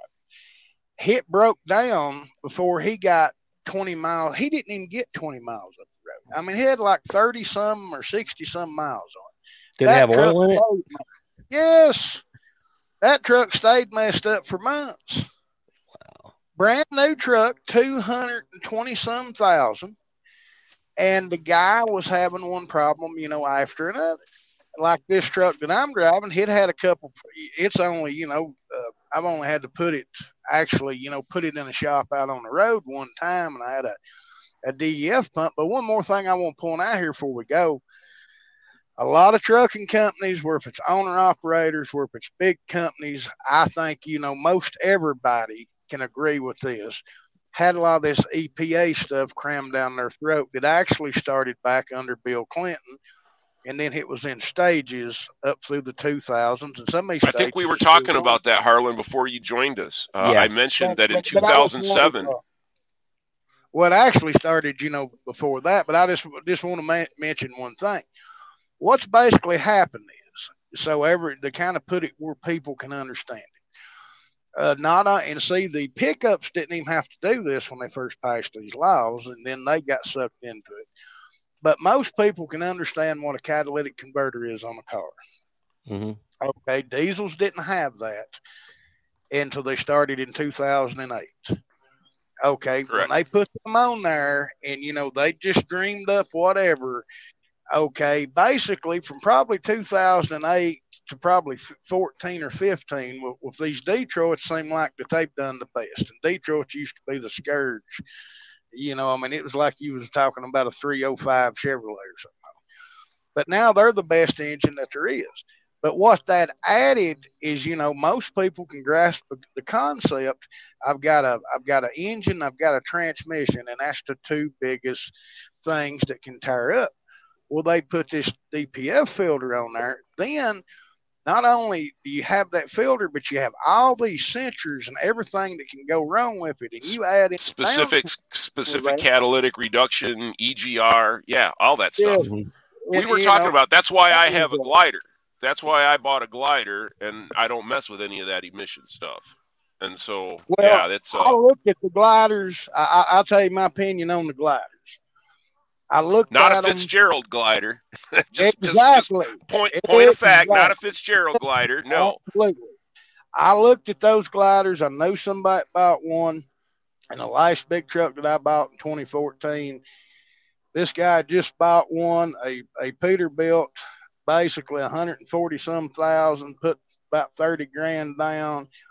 And come to find out, it basically had a six month, what in my opinion, I don't want to get sued, but in my opinion, it looked like it had about a six month worth of warranty on it. The rest of it was like a buy here, pay here car lot. Right. And so what I done, I bought a uh, 07 that with a fresh rebuilt platinum cat engine in it, and um, you know the wind could blow two mile an hour and he'd get three and a half mile a gallon if he's pulling a van. But anyway, I more or less got the a better motor a factory rebuilt and a rebuilt transmission for about half the money.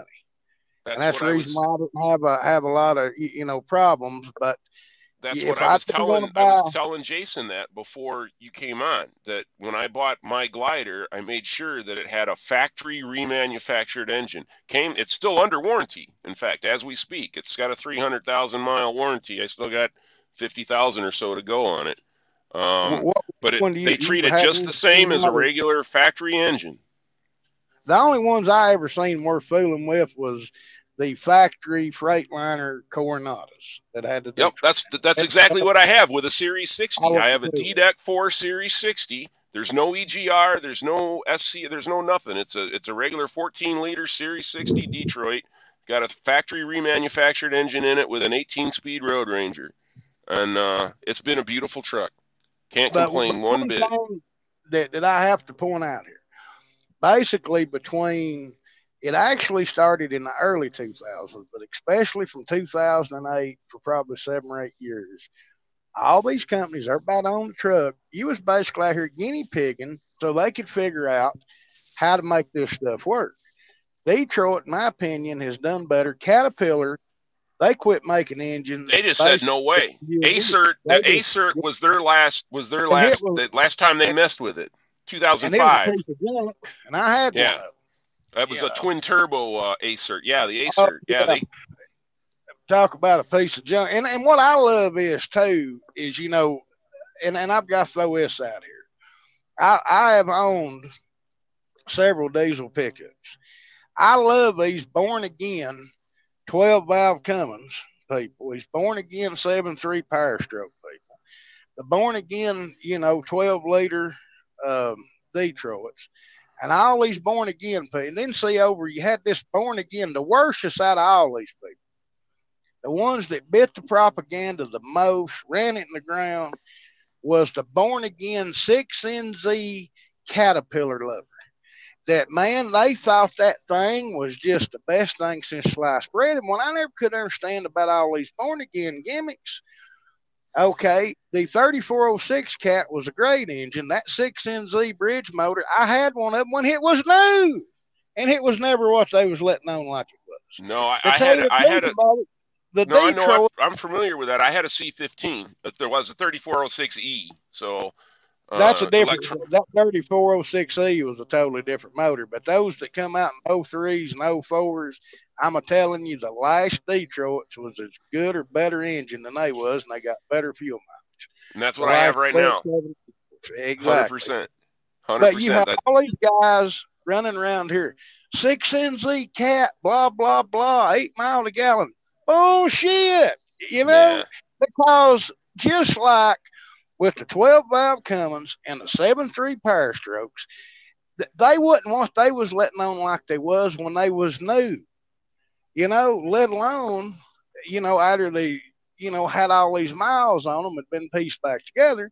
And like what uh, you're saying, the factory, that's the reason why the guys that bought the factory rebuilt Detroits and didn't buy the gimmick of the glider.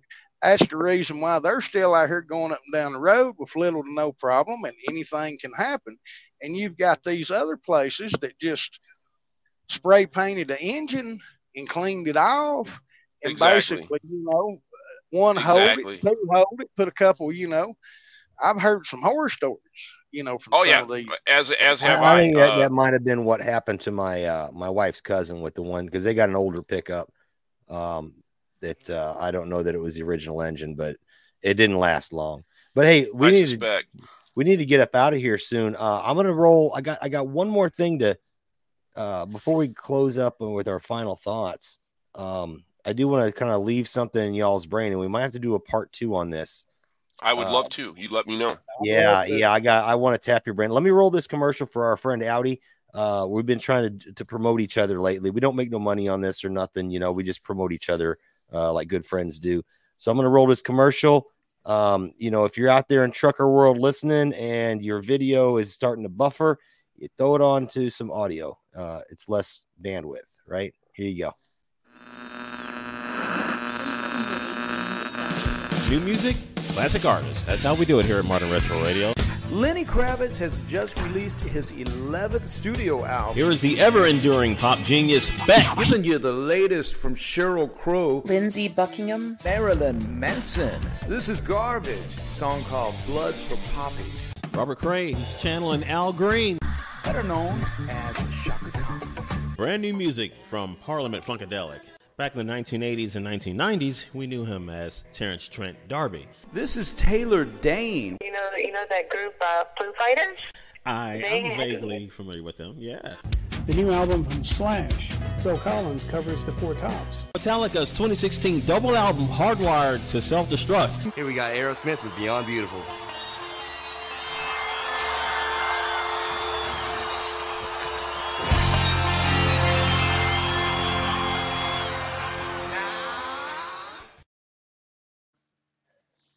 All right, we're back, and uh, that's great.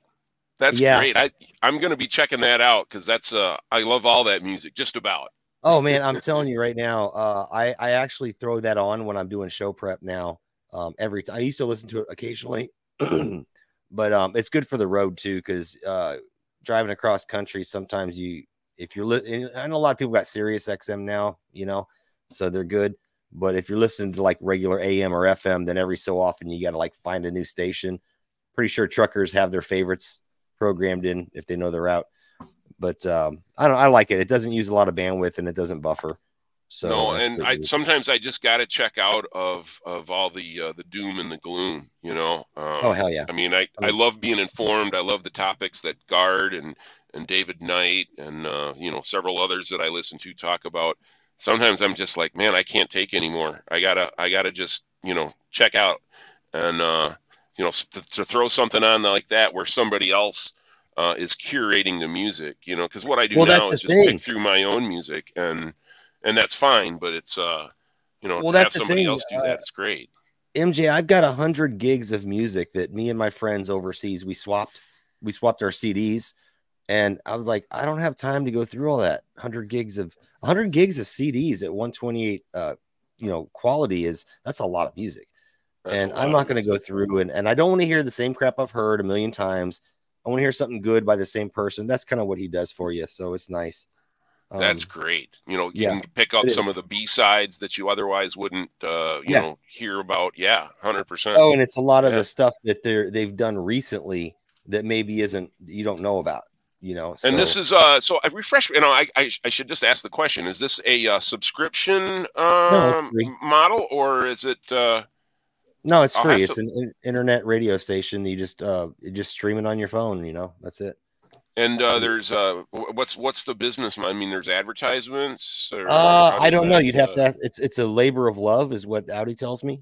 It's a yeah. expensive. Well, I'm, I'm, familiar with Audi. I see him in the chat, you know, yeah. and uh, you know, hats off to him for uh, for doing this. I'll certainly check it out because uh, more He's and more lately, more and more lately, I just uh, I just I, I gotta I gotta take some time and and not listen to uh, you know the apocalypse is coming and it's America yeah. 2.0 and and uh, no no offense to Don Jeffries, uh, you know, but sometimes I just gotta I gotta I gotta have something that's uh, maybe you know not going to put me in a bad mood.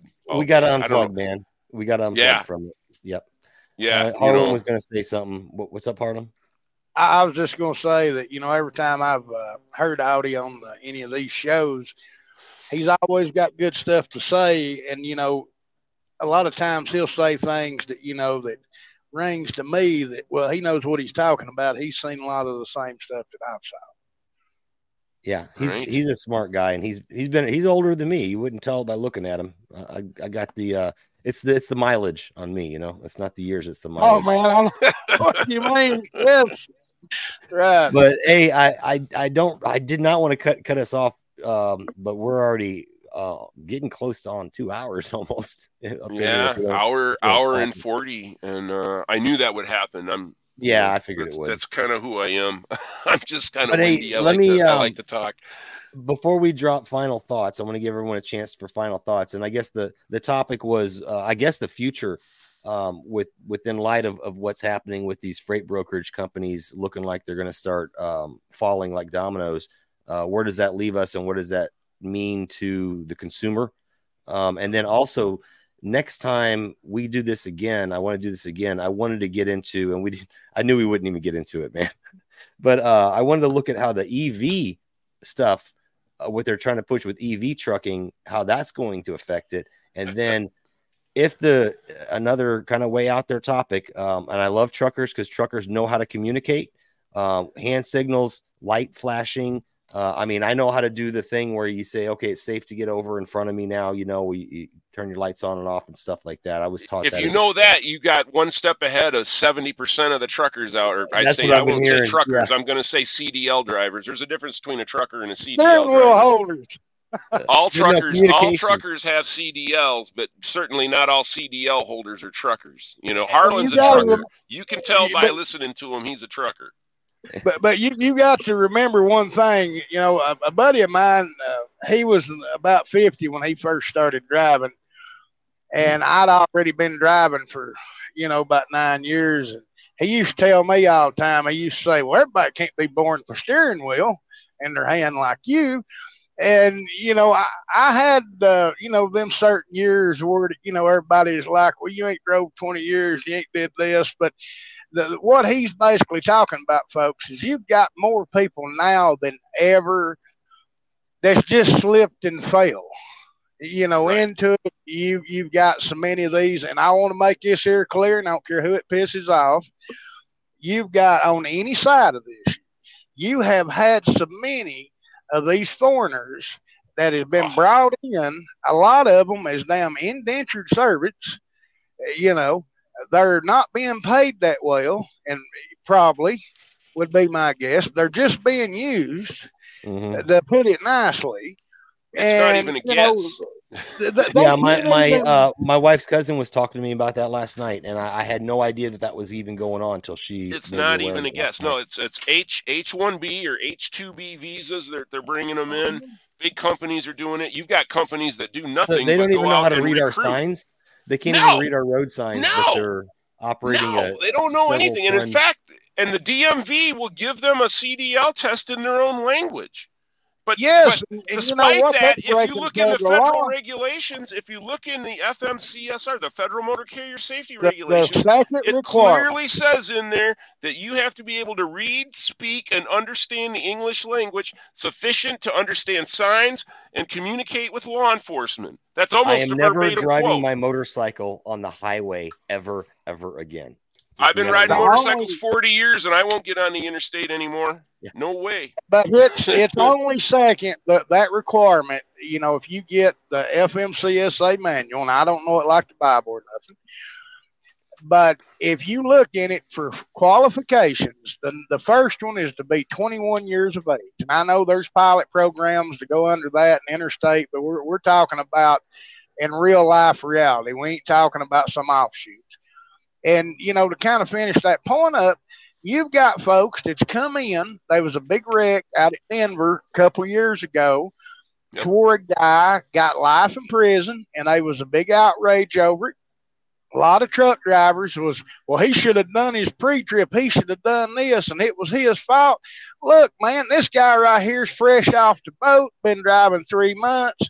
They've been a lot of regular Americans been in that same situation to where they're out there in a piece of junk trying to make a dollar. And here this guy did, you know, knew a lot less than the average. You know, where a lot of people nowadays they ain't gonna drive stuff like that that don't have any brakes on them. But you don't go from having legal brakes to none at all in a few miles. I've been up and down that road, and in my opinion, he didn't burn his brakes off in a couple miles. Most of it, he was flying down through there for several miles before he even got to them people. But that that's was, uh, just that the was on the other side of the Eisenhower Tunnel, I think, on I 70. Yeah. There was like seven people. I know where that is. I've driven there. Yeah. Yep. Yeah. But there, there was video showing more that he was running past the runoff ramps, and, and I mean, thank God that you know there was some people kind of pointed that out and they shut shut it down. You know the company that he was with, but at first it was all about him. And I'm not sitting here. You know, there's plenty of these drivers out here as idiots. I'm not going to say they ain't. I mean, look, I ain't a cop. I ain't a nurse.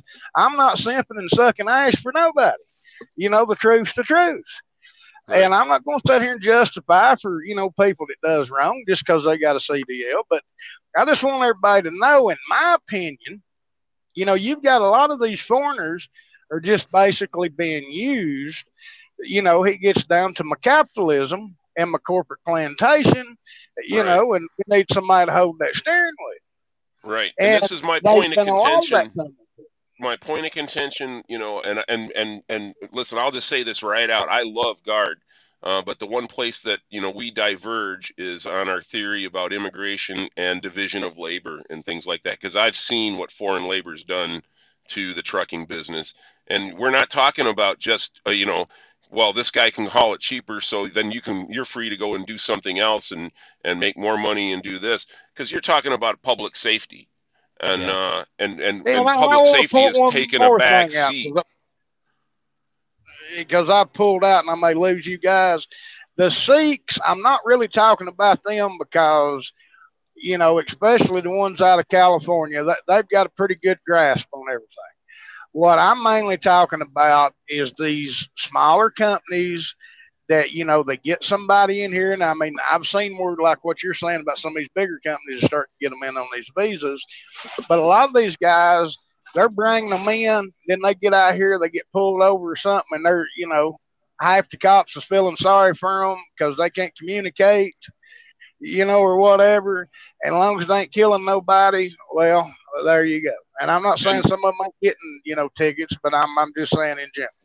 No, listen to the, you know even though that's in the regs about being able to speak the English language, the uh, the CVSA, the Commercial Vehicle Safety Alliance, which is in charge of uh, you know the standards for inspections, they've specifically told troopers, inspectors, right, DOT inspectors or state troopers, uh, not to uh, not to cite anybody for for an English language violation. You know, not to make that determination. So if they got to use flashcards to communicate with them, then they'll do that, and they might write them up for a, a chafe brake line, but they're not going to write them up for not being able to speak English, because you know for all the woke reasons that that the rest of society is is teetering and you, on and you got to think to yourself, you know, um, when it comes to being able to read uh, signs and stuff like that, which I know a lot of people don't read signs and maps and things anymore. Um, but that's kind of important. I mean, we all had to do it to get a license and to no, but if you have.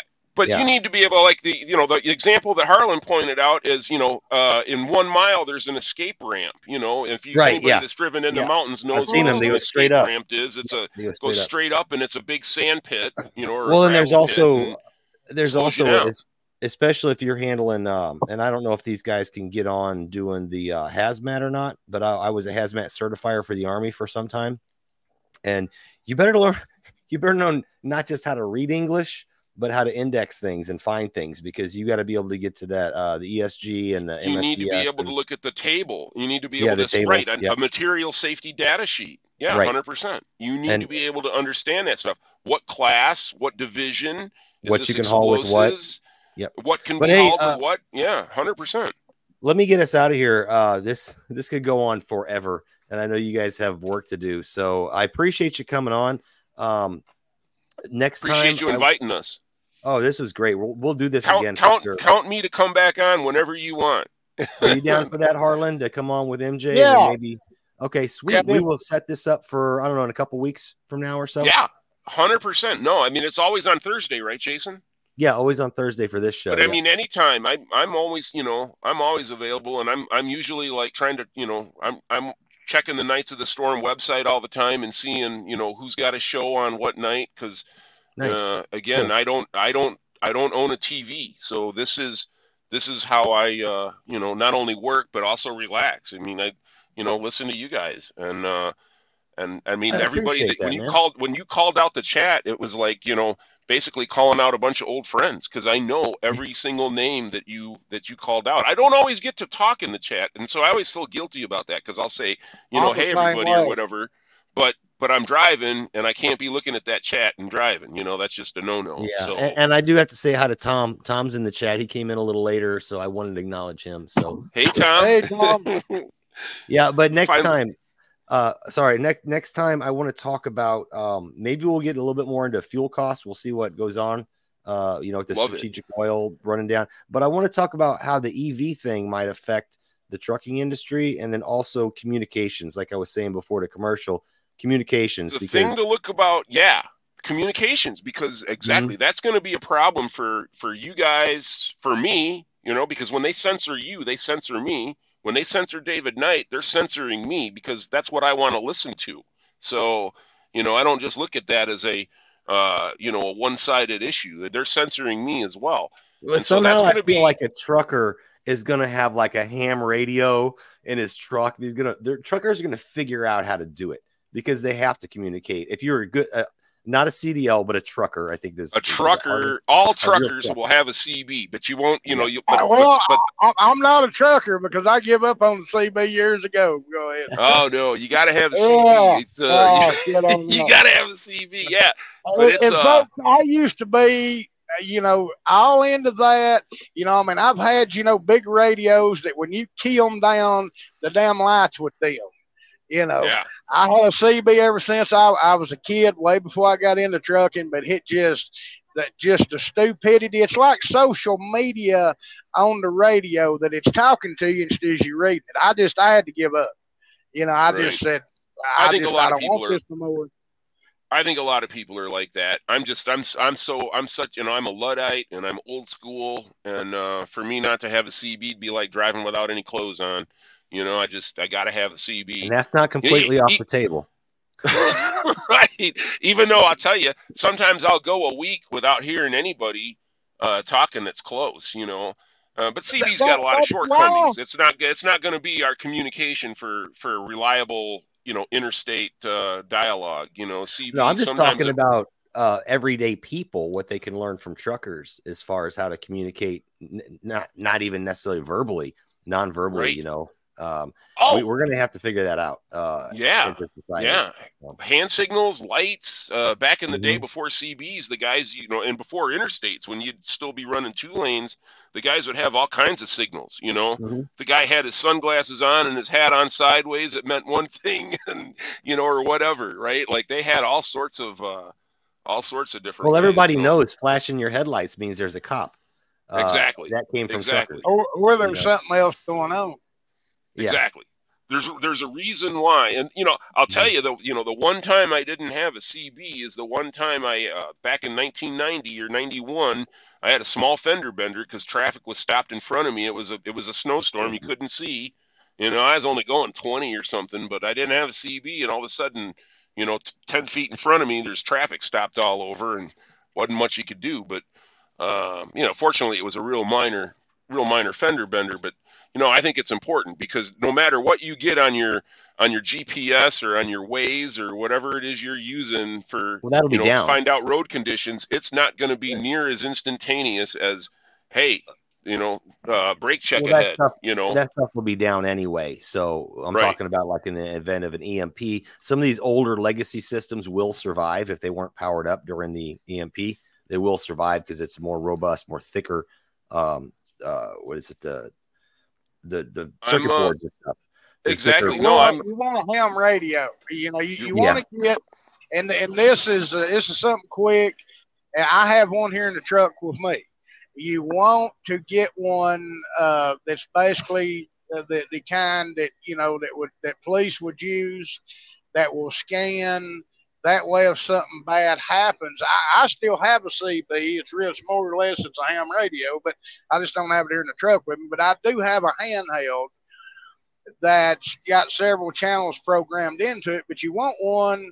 I think it's called a. Um, it starts with a H. It's Hung Fing. It's from China, but it's the kind that you can get an adapter and you can program a bunch of different channels in, and you can also get on the internet. But in the case of an EMP, that's not going to, you know, help you any. But you want something where you can scan that if something other ever really bad happened, and, and you know, folks, don't be out here messing with the cops because in this day and time, they can they could triangulate shit 40 years ago, but Mhm. they're going to be able to find you if you're on there keying up messing with them. I tell you that right now. you know, you might get by with it once or twice, but when you make a habit up, they're going to find you and they're going to burn your ass, and that would be federal. I- but I- I anyway, got- I'm just saying, if you if you get one of those, you might ought to look into that, Jason. I can give you the model number of mine, you know, the next time. But I just Yeah, yeah, we'll we'll get into all that, man. We'll you know, something real bad, you know. I do want to share one 100%. story. I want to share one story um, I got uh, with everybody before we get out of here about communication and CB radio. So I was in a little Toyota MR2, a 1985 MR2. It had like a Corolla engine in it or something, but it was really good. Power to weight ratio was really good. And uh, I was going through down 70, same corridor you're talking about, goes through uh, Colorado, then Utah. And I was pretty much at the high point, and I had no clue my first time down there and I ran out of gas. You know, I passed Aspen, I passed Vail, and I'm like, I'm not paying this price for gas here. And that's back when gas was like two and a half dollars a gallon. And I said, that's ridiculous. right, know? right. uh, but I, I passed them up and didn't realize there wasn't nothing for hundreds of miles after that. Nothing, just ranch road, ranch road, ranch. They didn't have names for the exits. It was just like Yeah. ranch road. So I'm sitting here riding forever with my fuel light on. I'm like, well, what am I gonna do? I ain't seen a town in like forever. I've been driving all night. So I get to this rest area and I pull up in there and and uh I got I had a blanket with me and I covered up and I'm sitting there and it's wintertime, by the way. And I cover up and I'm and then it gets cold and then I turn on my my car for a little bit to get the heater running and I did that all night long. Turn it on for 3 or 4 minutes, turn it off and I had my CB because uh, me and my my buddies in St. Louis, uh, Louis used to run around being stupid and talking on CBs to each other uh, to outrun the cops, you know. But and and yes, they can triangulate you pretty quick. So uh, anyway, so I was calling on there, and the thing is, out there, nobody drives a gasoline vehicle. Everyone has a diesel. Everybody. Yeah. So nobody was paying attention. I think one guy came on middle of the night. Uh, he was like, "Hey, nobody out here got no gas. You know, they're all diesel." Well, early the next morning, I'm running the car again, and I'm like, I'm thinking I'm screwed. And uh, this trucker comes on and says, "Hey, is that four wheeler still out there?" I said, "Yeah, I'm still out here." He's like, "You ain't gonna find no gas out here, man." He's like, "But it's all downhill to the next town, 32 miles." I coasted 32 Really? freaking miles. I had to start the car twice. I had to start the car twice to go uphill. but that information that that trucker had, and the fact that I could communicate with that trucker, saved me from freezing to death. You know, That's a great story. No, Yeah. I can't. I I, I mean, because you mentioned it in you mentioned it on a text message, and I just thought, you know, you got a hold of somebody and he brought him some gas or something. I didn't realize that No, no, it he told me to involved go- you limping at 30 miles to the next 30 station. I, I I looked at it. You can look it up on on Google Maps. You can find the last, uh, and I think it's uh, Salinas. I think is the name of the town. Um, I think it's Salinas eh, along seventy, just Yeah. getting over the mountains into Utah. Uh, well, you're already pretty well into Utah, but um, before it kind of flattens out a little bit, and I think it was Salinas. I'll have to look that up. But I plotted it on Google Maps. I found the rest area, and it's exactly like I remember it being. Um, not much there except a place to park for a little while and a bathroom and Right. then the town wasn't that big. It was like a couple gas stations, and that was it. And I See, I most truckers won't run that way. Even if you got to go all the way, it's smarter to go up to 80 and go across than it is to try to run that Yeah. 70 across there. In Well, fact, that just used go to, down 40 or Oh, that's a dangerous road, and there's a lot Yeah. of uh, a lot of areas that you have to use the side, like you can't go through the tunnel or whatever. You have to use Right. that really dangerous side road. Yeah. Um, it's a beautiful trip though. I if you're in a if you're um, if you're not in a semi and you Yeah. you know your the brow of your forehead's not all beaded up with sweat because you're yeah. you know, Well, there was you talked Right, about the yeah. runaway ramps. Those right, runaway or ramps whatever, like whatever it miles. is. Yeah, yeah, yeah. No, I mean, but you're you're a lot better off running up to Cheyenne going across 80 than you are messing with that 70 It's- down there. it's I think just Harlan would something agree about- with that. Mhm. driving Well, on a road look, and seeing the the dust from the snow blowing off the top of a, a rocky peak and at Yeah. the same time you look over the edge and you see a railroad track going down by a river uh just amazing uh, it's Yeah, absolutely amazing Well, well, well, let me give you my opinion on that over through there, real quick. I had to go there about four or five times last year, and I really love the place I'm working for. And I just told my dispatcher, I said, "Look, I said, man, you know what? I said, I said, my attitude is going to really change. I said, another trip or two over here. And when freight kind of got down, you know, uh, back here several months ago, you know, I mean, I said, look, you know, I mean, if we have to, I said, I understand that. I said, but I just don't want to make a regular trip where you've got to go all the way over to Grand Junction, then you got to backtrack, and you know, there's other ways you can go, but that's really the best way to go because if you go down and go across 50 and out through it's it's worse than that and it's longer. But yeah right. it's it's good to see but you know there's a lot of these places that's fine if you're in a car but in a truck it's a, it's a different story. I, like wouldn't, I wouldn't drive anything with air brakes on that. I wouldn't. Nothing with air brakes. well that ain't that big a deal. If, if you know what you've done and you know you've got decent brakes you know to start with it's the, the story i mentioned earlier I believe that guy, he did, he sure, he probably didn't. I could just about 98% guarantee he didn't have the mountain experience and he didn't have the, the equipment wasn't in good shape to start with. No, he yeah. was out of Texas and he'd only been driving for six months. I think the guy was like 22 or something and been driving for He's maybe like six months or something. I thought he just drove for about three or something, you know. And it was old. I mean, you could tell the truck was old. Hell, they ain't made a Century Class Freightliner, and I mean, you know, twelve years or something. Well, a long but, time, yeah. And, and that's yeah, what I was saying earlier too, to where these people, you know, you got some of these guys run out here and they'll buy junk and they put suckers in there. That's the reason why that the oil field uh, gimmicks and the hauling the sand and you get the nobody don't want to work and well, ain't nobody wants to drive a pile of junk and get screwed out of their money. You know, right. that's what a lot of that is. Not saying all, but you know, that was my experience, and from the looks of the stuff I see online, some of that's still going on. Oh yeah, yeah. All right, gentlemen, we've been going for two hours here. I need two hours, yeah. yeah. No, I'm hours, sorry so. about the. Uh, no, that was great. Uh, it's, it's been great. Unanticipated uh, encore or whatever. Yeah. yeah. Oh, no, yeah. I've uh, I've um, loved this. I could I could talk to both of, of you for another three hours, but but right, no, well, I understand. We'll, uh, we'll save something for a part two um yeah well so let me give you uh, final closing thoughts last thoughts uh mj you go first and then we'll go with harlan well i think uh, it's going to be interesting to see whether or not the current uh, freight turmoil is is part of the typical uh, ups and downs boom and bust feast and famine uh, periods that trucking's had for years or whether or not this is part of a larger economic problem that relates back to energy availability, fuel availability, cost, yep. um, and all those things. So I think you know we're just going to have to wait and see. There's a lot of different uh, aspects and factors uh, that are going to depend. But I think no matter what happens, um, the prices of the stuff that you buy are going to go up, and um, whether or not the small guy is the benefactor of those price increases, or whether or not it's big companies and uh, parasites uh, third party logistics that are the uh, the beneficiaries of of that is going to be uh, something to be determined, and I'll uh, I'll leave it with that. Excellent, absolutely. Well, one thing's for certain is that the consumer will end up paying it, no matter who benefits. The consumer will pay for it, and that's what alarms Without me. Without a doubt. Yeah. Without all right, doubt. Harlan, what do you got, brother?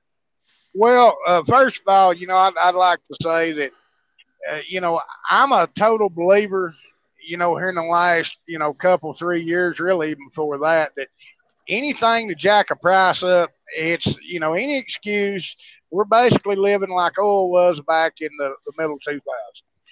You know, any any reason to raise prices, you know, that's that's going to happen. Uh, far as these brokers, I think a lot of them is getting weeded out. The ones that was just, you know, jumping on uh, things when it was hot and there was a lot of freight you know, it's just basically looks like to me it's a correction. And, you know, people didn't want to have a soft landing, so now they're going to have a hard landing. I'm surprised that stuff is not went down any uh, further than what it is. You know, I, I agree with him that, you know, there definitely been a lot of overcapacity in the last year or so because of just the boom in freight of everybody catching up, you know, after COVID. You had a lot of people that was buying a lot of things up. And, you know, now stuff is coming back down to reality. And also the inflation, and this is something, you know, Tiger could definitely point out that the inflation in general is catching up with folks. People's credit cards are getting maxed out. and people's not buying as much as what they was, even you know, food and things from the looks of stuff. When you really start, you know, go looking around, you're always going to have an, uh, you know, eternal cheerleaders and anything. But I think you know a lot of it is going to shake out, long as you know we don't get in a World War Three, you know, situation but we'll talk more about it, you know, in a couple of weeks and be able to get more into it. And we'll see what goes on between now and then with the fuel prices. Yeah, and and then inflation is super super critical. Um, it, it, like I pointed out many times, I was pointing this out during COVID, even. Um, and Gerald Gerald Celente talks about the uh, uh, was it commercial real estate market. Um, I'm looking at you know the private real estate market, and yeah, they did. They they put everybody out of work. Everybody floated their bills on credit cards. They super paid. They paid more for stuff because now instead of just going to the grocery store and buying stuff, I mean, it's short shortage anyway. Uh, they're doing Grubhub and DoorDash, and they're paying that elevated, that premium fee, and they floated that crap on their credit cards. Credit cards could be, you know, 18, 19% interest, you know, if you don't pay it off in that grace period or whatever. Uh, so now they got maxed out credit cards, and, and but they have a home they've been paying on for 10 years that may be locked in at a 3% interest rate, but they're paying like almost 20% on their credit cards. So what do you do? Well, let's jack They're up. paying more than that. I just got to say, I mean, Yeah, I've I, seen am I'm, I'm being kind of like average numbers. conservative. Mean, Yeah, I've seen I've seen as Yeah. high as 28 to 30 because it's above the Well- uh, you know they go above the LIBOR or the uh, the prime rate or whatever. So uh, yeah, it's ridiculous. Well, Yeah. and, and then and then the the used car market, uh, everything's so much more expensive. So people are super super in debt, and they're looking at their options. They're like, okay, uh, I've got a twelve hundred dollar a month mortgage payment, and it's a three and a half four percent interest rate or whatever. You know, that's a fair. You know, if they have kind of moderate credit. Uh, Very few of those left. Yeah, a lot right. of them two and three grand. But go ahead. Yeah, yeah, but uh, that's under that, you know, whatever they got in at 10 years ago. Um, but then I have this, you know, huge amounts of debt at 20% or close to it. Let me refinance my home to pay down this high interest debt. Oh, but now I lose. no, that's a terrible idea. Yeah, well, I lose my four That's a- percent interest, and I'm paying eight percent interest. But Right. it's better than paying twenty percent of my credit card. You see how that works? They they No, made absolutely, but- broke on but purpose. you never you never take unsecured debt and make it into secured debt. In other words, the credit cards are, are I know they have limited they have limited collection options. So you can still, you know, in most places and in most instances, I think you can still keep your home and and and go full Chapter Seven bankruptcy. And so, well, the bank you know- the bank wanted to get you in at a higher interest rate. Um, Right. They did, and, and they did that on purpose. And then they also want you to be on the front end of a loan because the front end of a loan you're paying more to the interest Way and less more. to the principal. So Way if you've paid your house off for 10 years, let's say it's a 20 or 30 year loan, you know, within the 10 year mark, you're starting to be, you know, close to half and half where a lot of that money is actually going to the house. They don't want you there. They want to put Right. you back on the front end and then they're going to take that house from you. So you may have You paid bet. that house completely off in interest. After 20 years, you may have paid enough interest that that was the cost of the home and they could still take Absolutely. your home from you. So You I, I'm going off on a tangent. I got to get us Yeah. out of here, man. All right, guys, it was great. Great, Harlan. It was uh, great to meet you, and uh, great to talk to you. Uh, I'll look for you in the chat. I'm on on Rumble. I'm WayCoolSnoopy, so uh, I'm gonna be uh, looking for you on Saturday. Whoop. Did I lose you guys? No, you're still here. You, you there, Harlan? Let us know where to find break you, brother. Yeah, yeah, I can hear him. Yeah, you can find me on Facebook if you want to see somebody bitching about Trump and these slimy conservatives. And I bitch about the Democrats every once in a while, but I'm, I'm usually Yeah. on the, the slimy You, you'll never you'll never see me on social media. Uh, this is this is as social as I get, guys. No- Harlan, no, I'm on Twitter too, at Real Harlan, but I'm not on there that much. Harlan, Yeah, you made never- it through an entire two hours without saying orange Jesus. Uh, just, just wanted to That's point that right. Hey, hey, make make America gag again. Vote for Orange Jesus in 2020. Orange Jesus. Oh, Absolutely. you're so much fun, man. All right, hey, let's let me get us out of here. Uh, hey, folks, I, I want to appreciate everybody in the chat. Um, really funny chat tonight. I was reading some of the comments, and uh, yeah, good good stuff. Chris is in there just cracking everybody up. Um, and uh, anyway, I guess that does it for tonight. Remember to hold your ground, watch the enemy, improve the foxhole, always look out for one another, and avoid the rumble strips. Until next time. I love you guys. You've been watching The Foxhole with Jason Barker.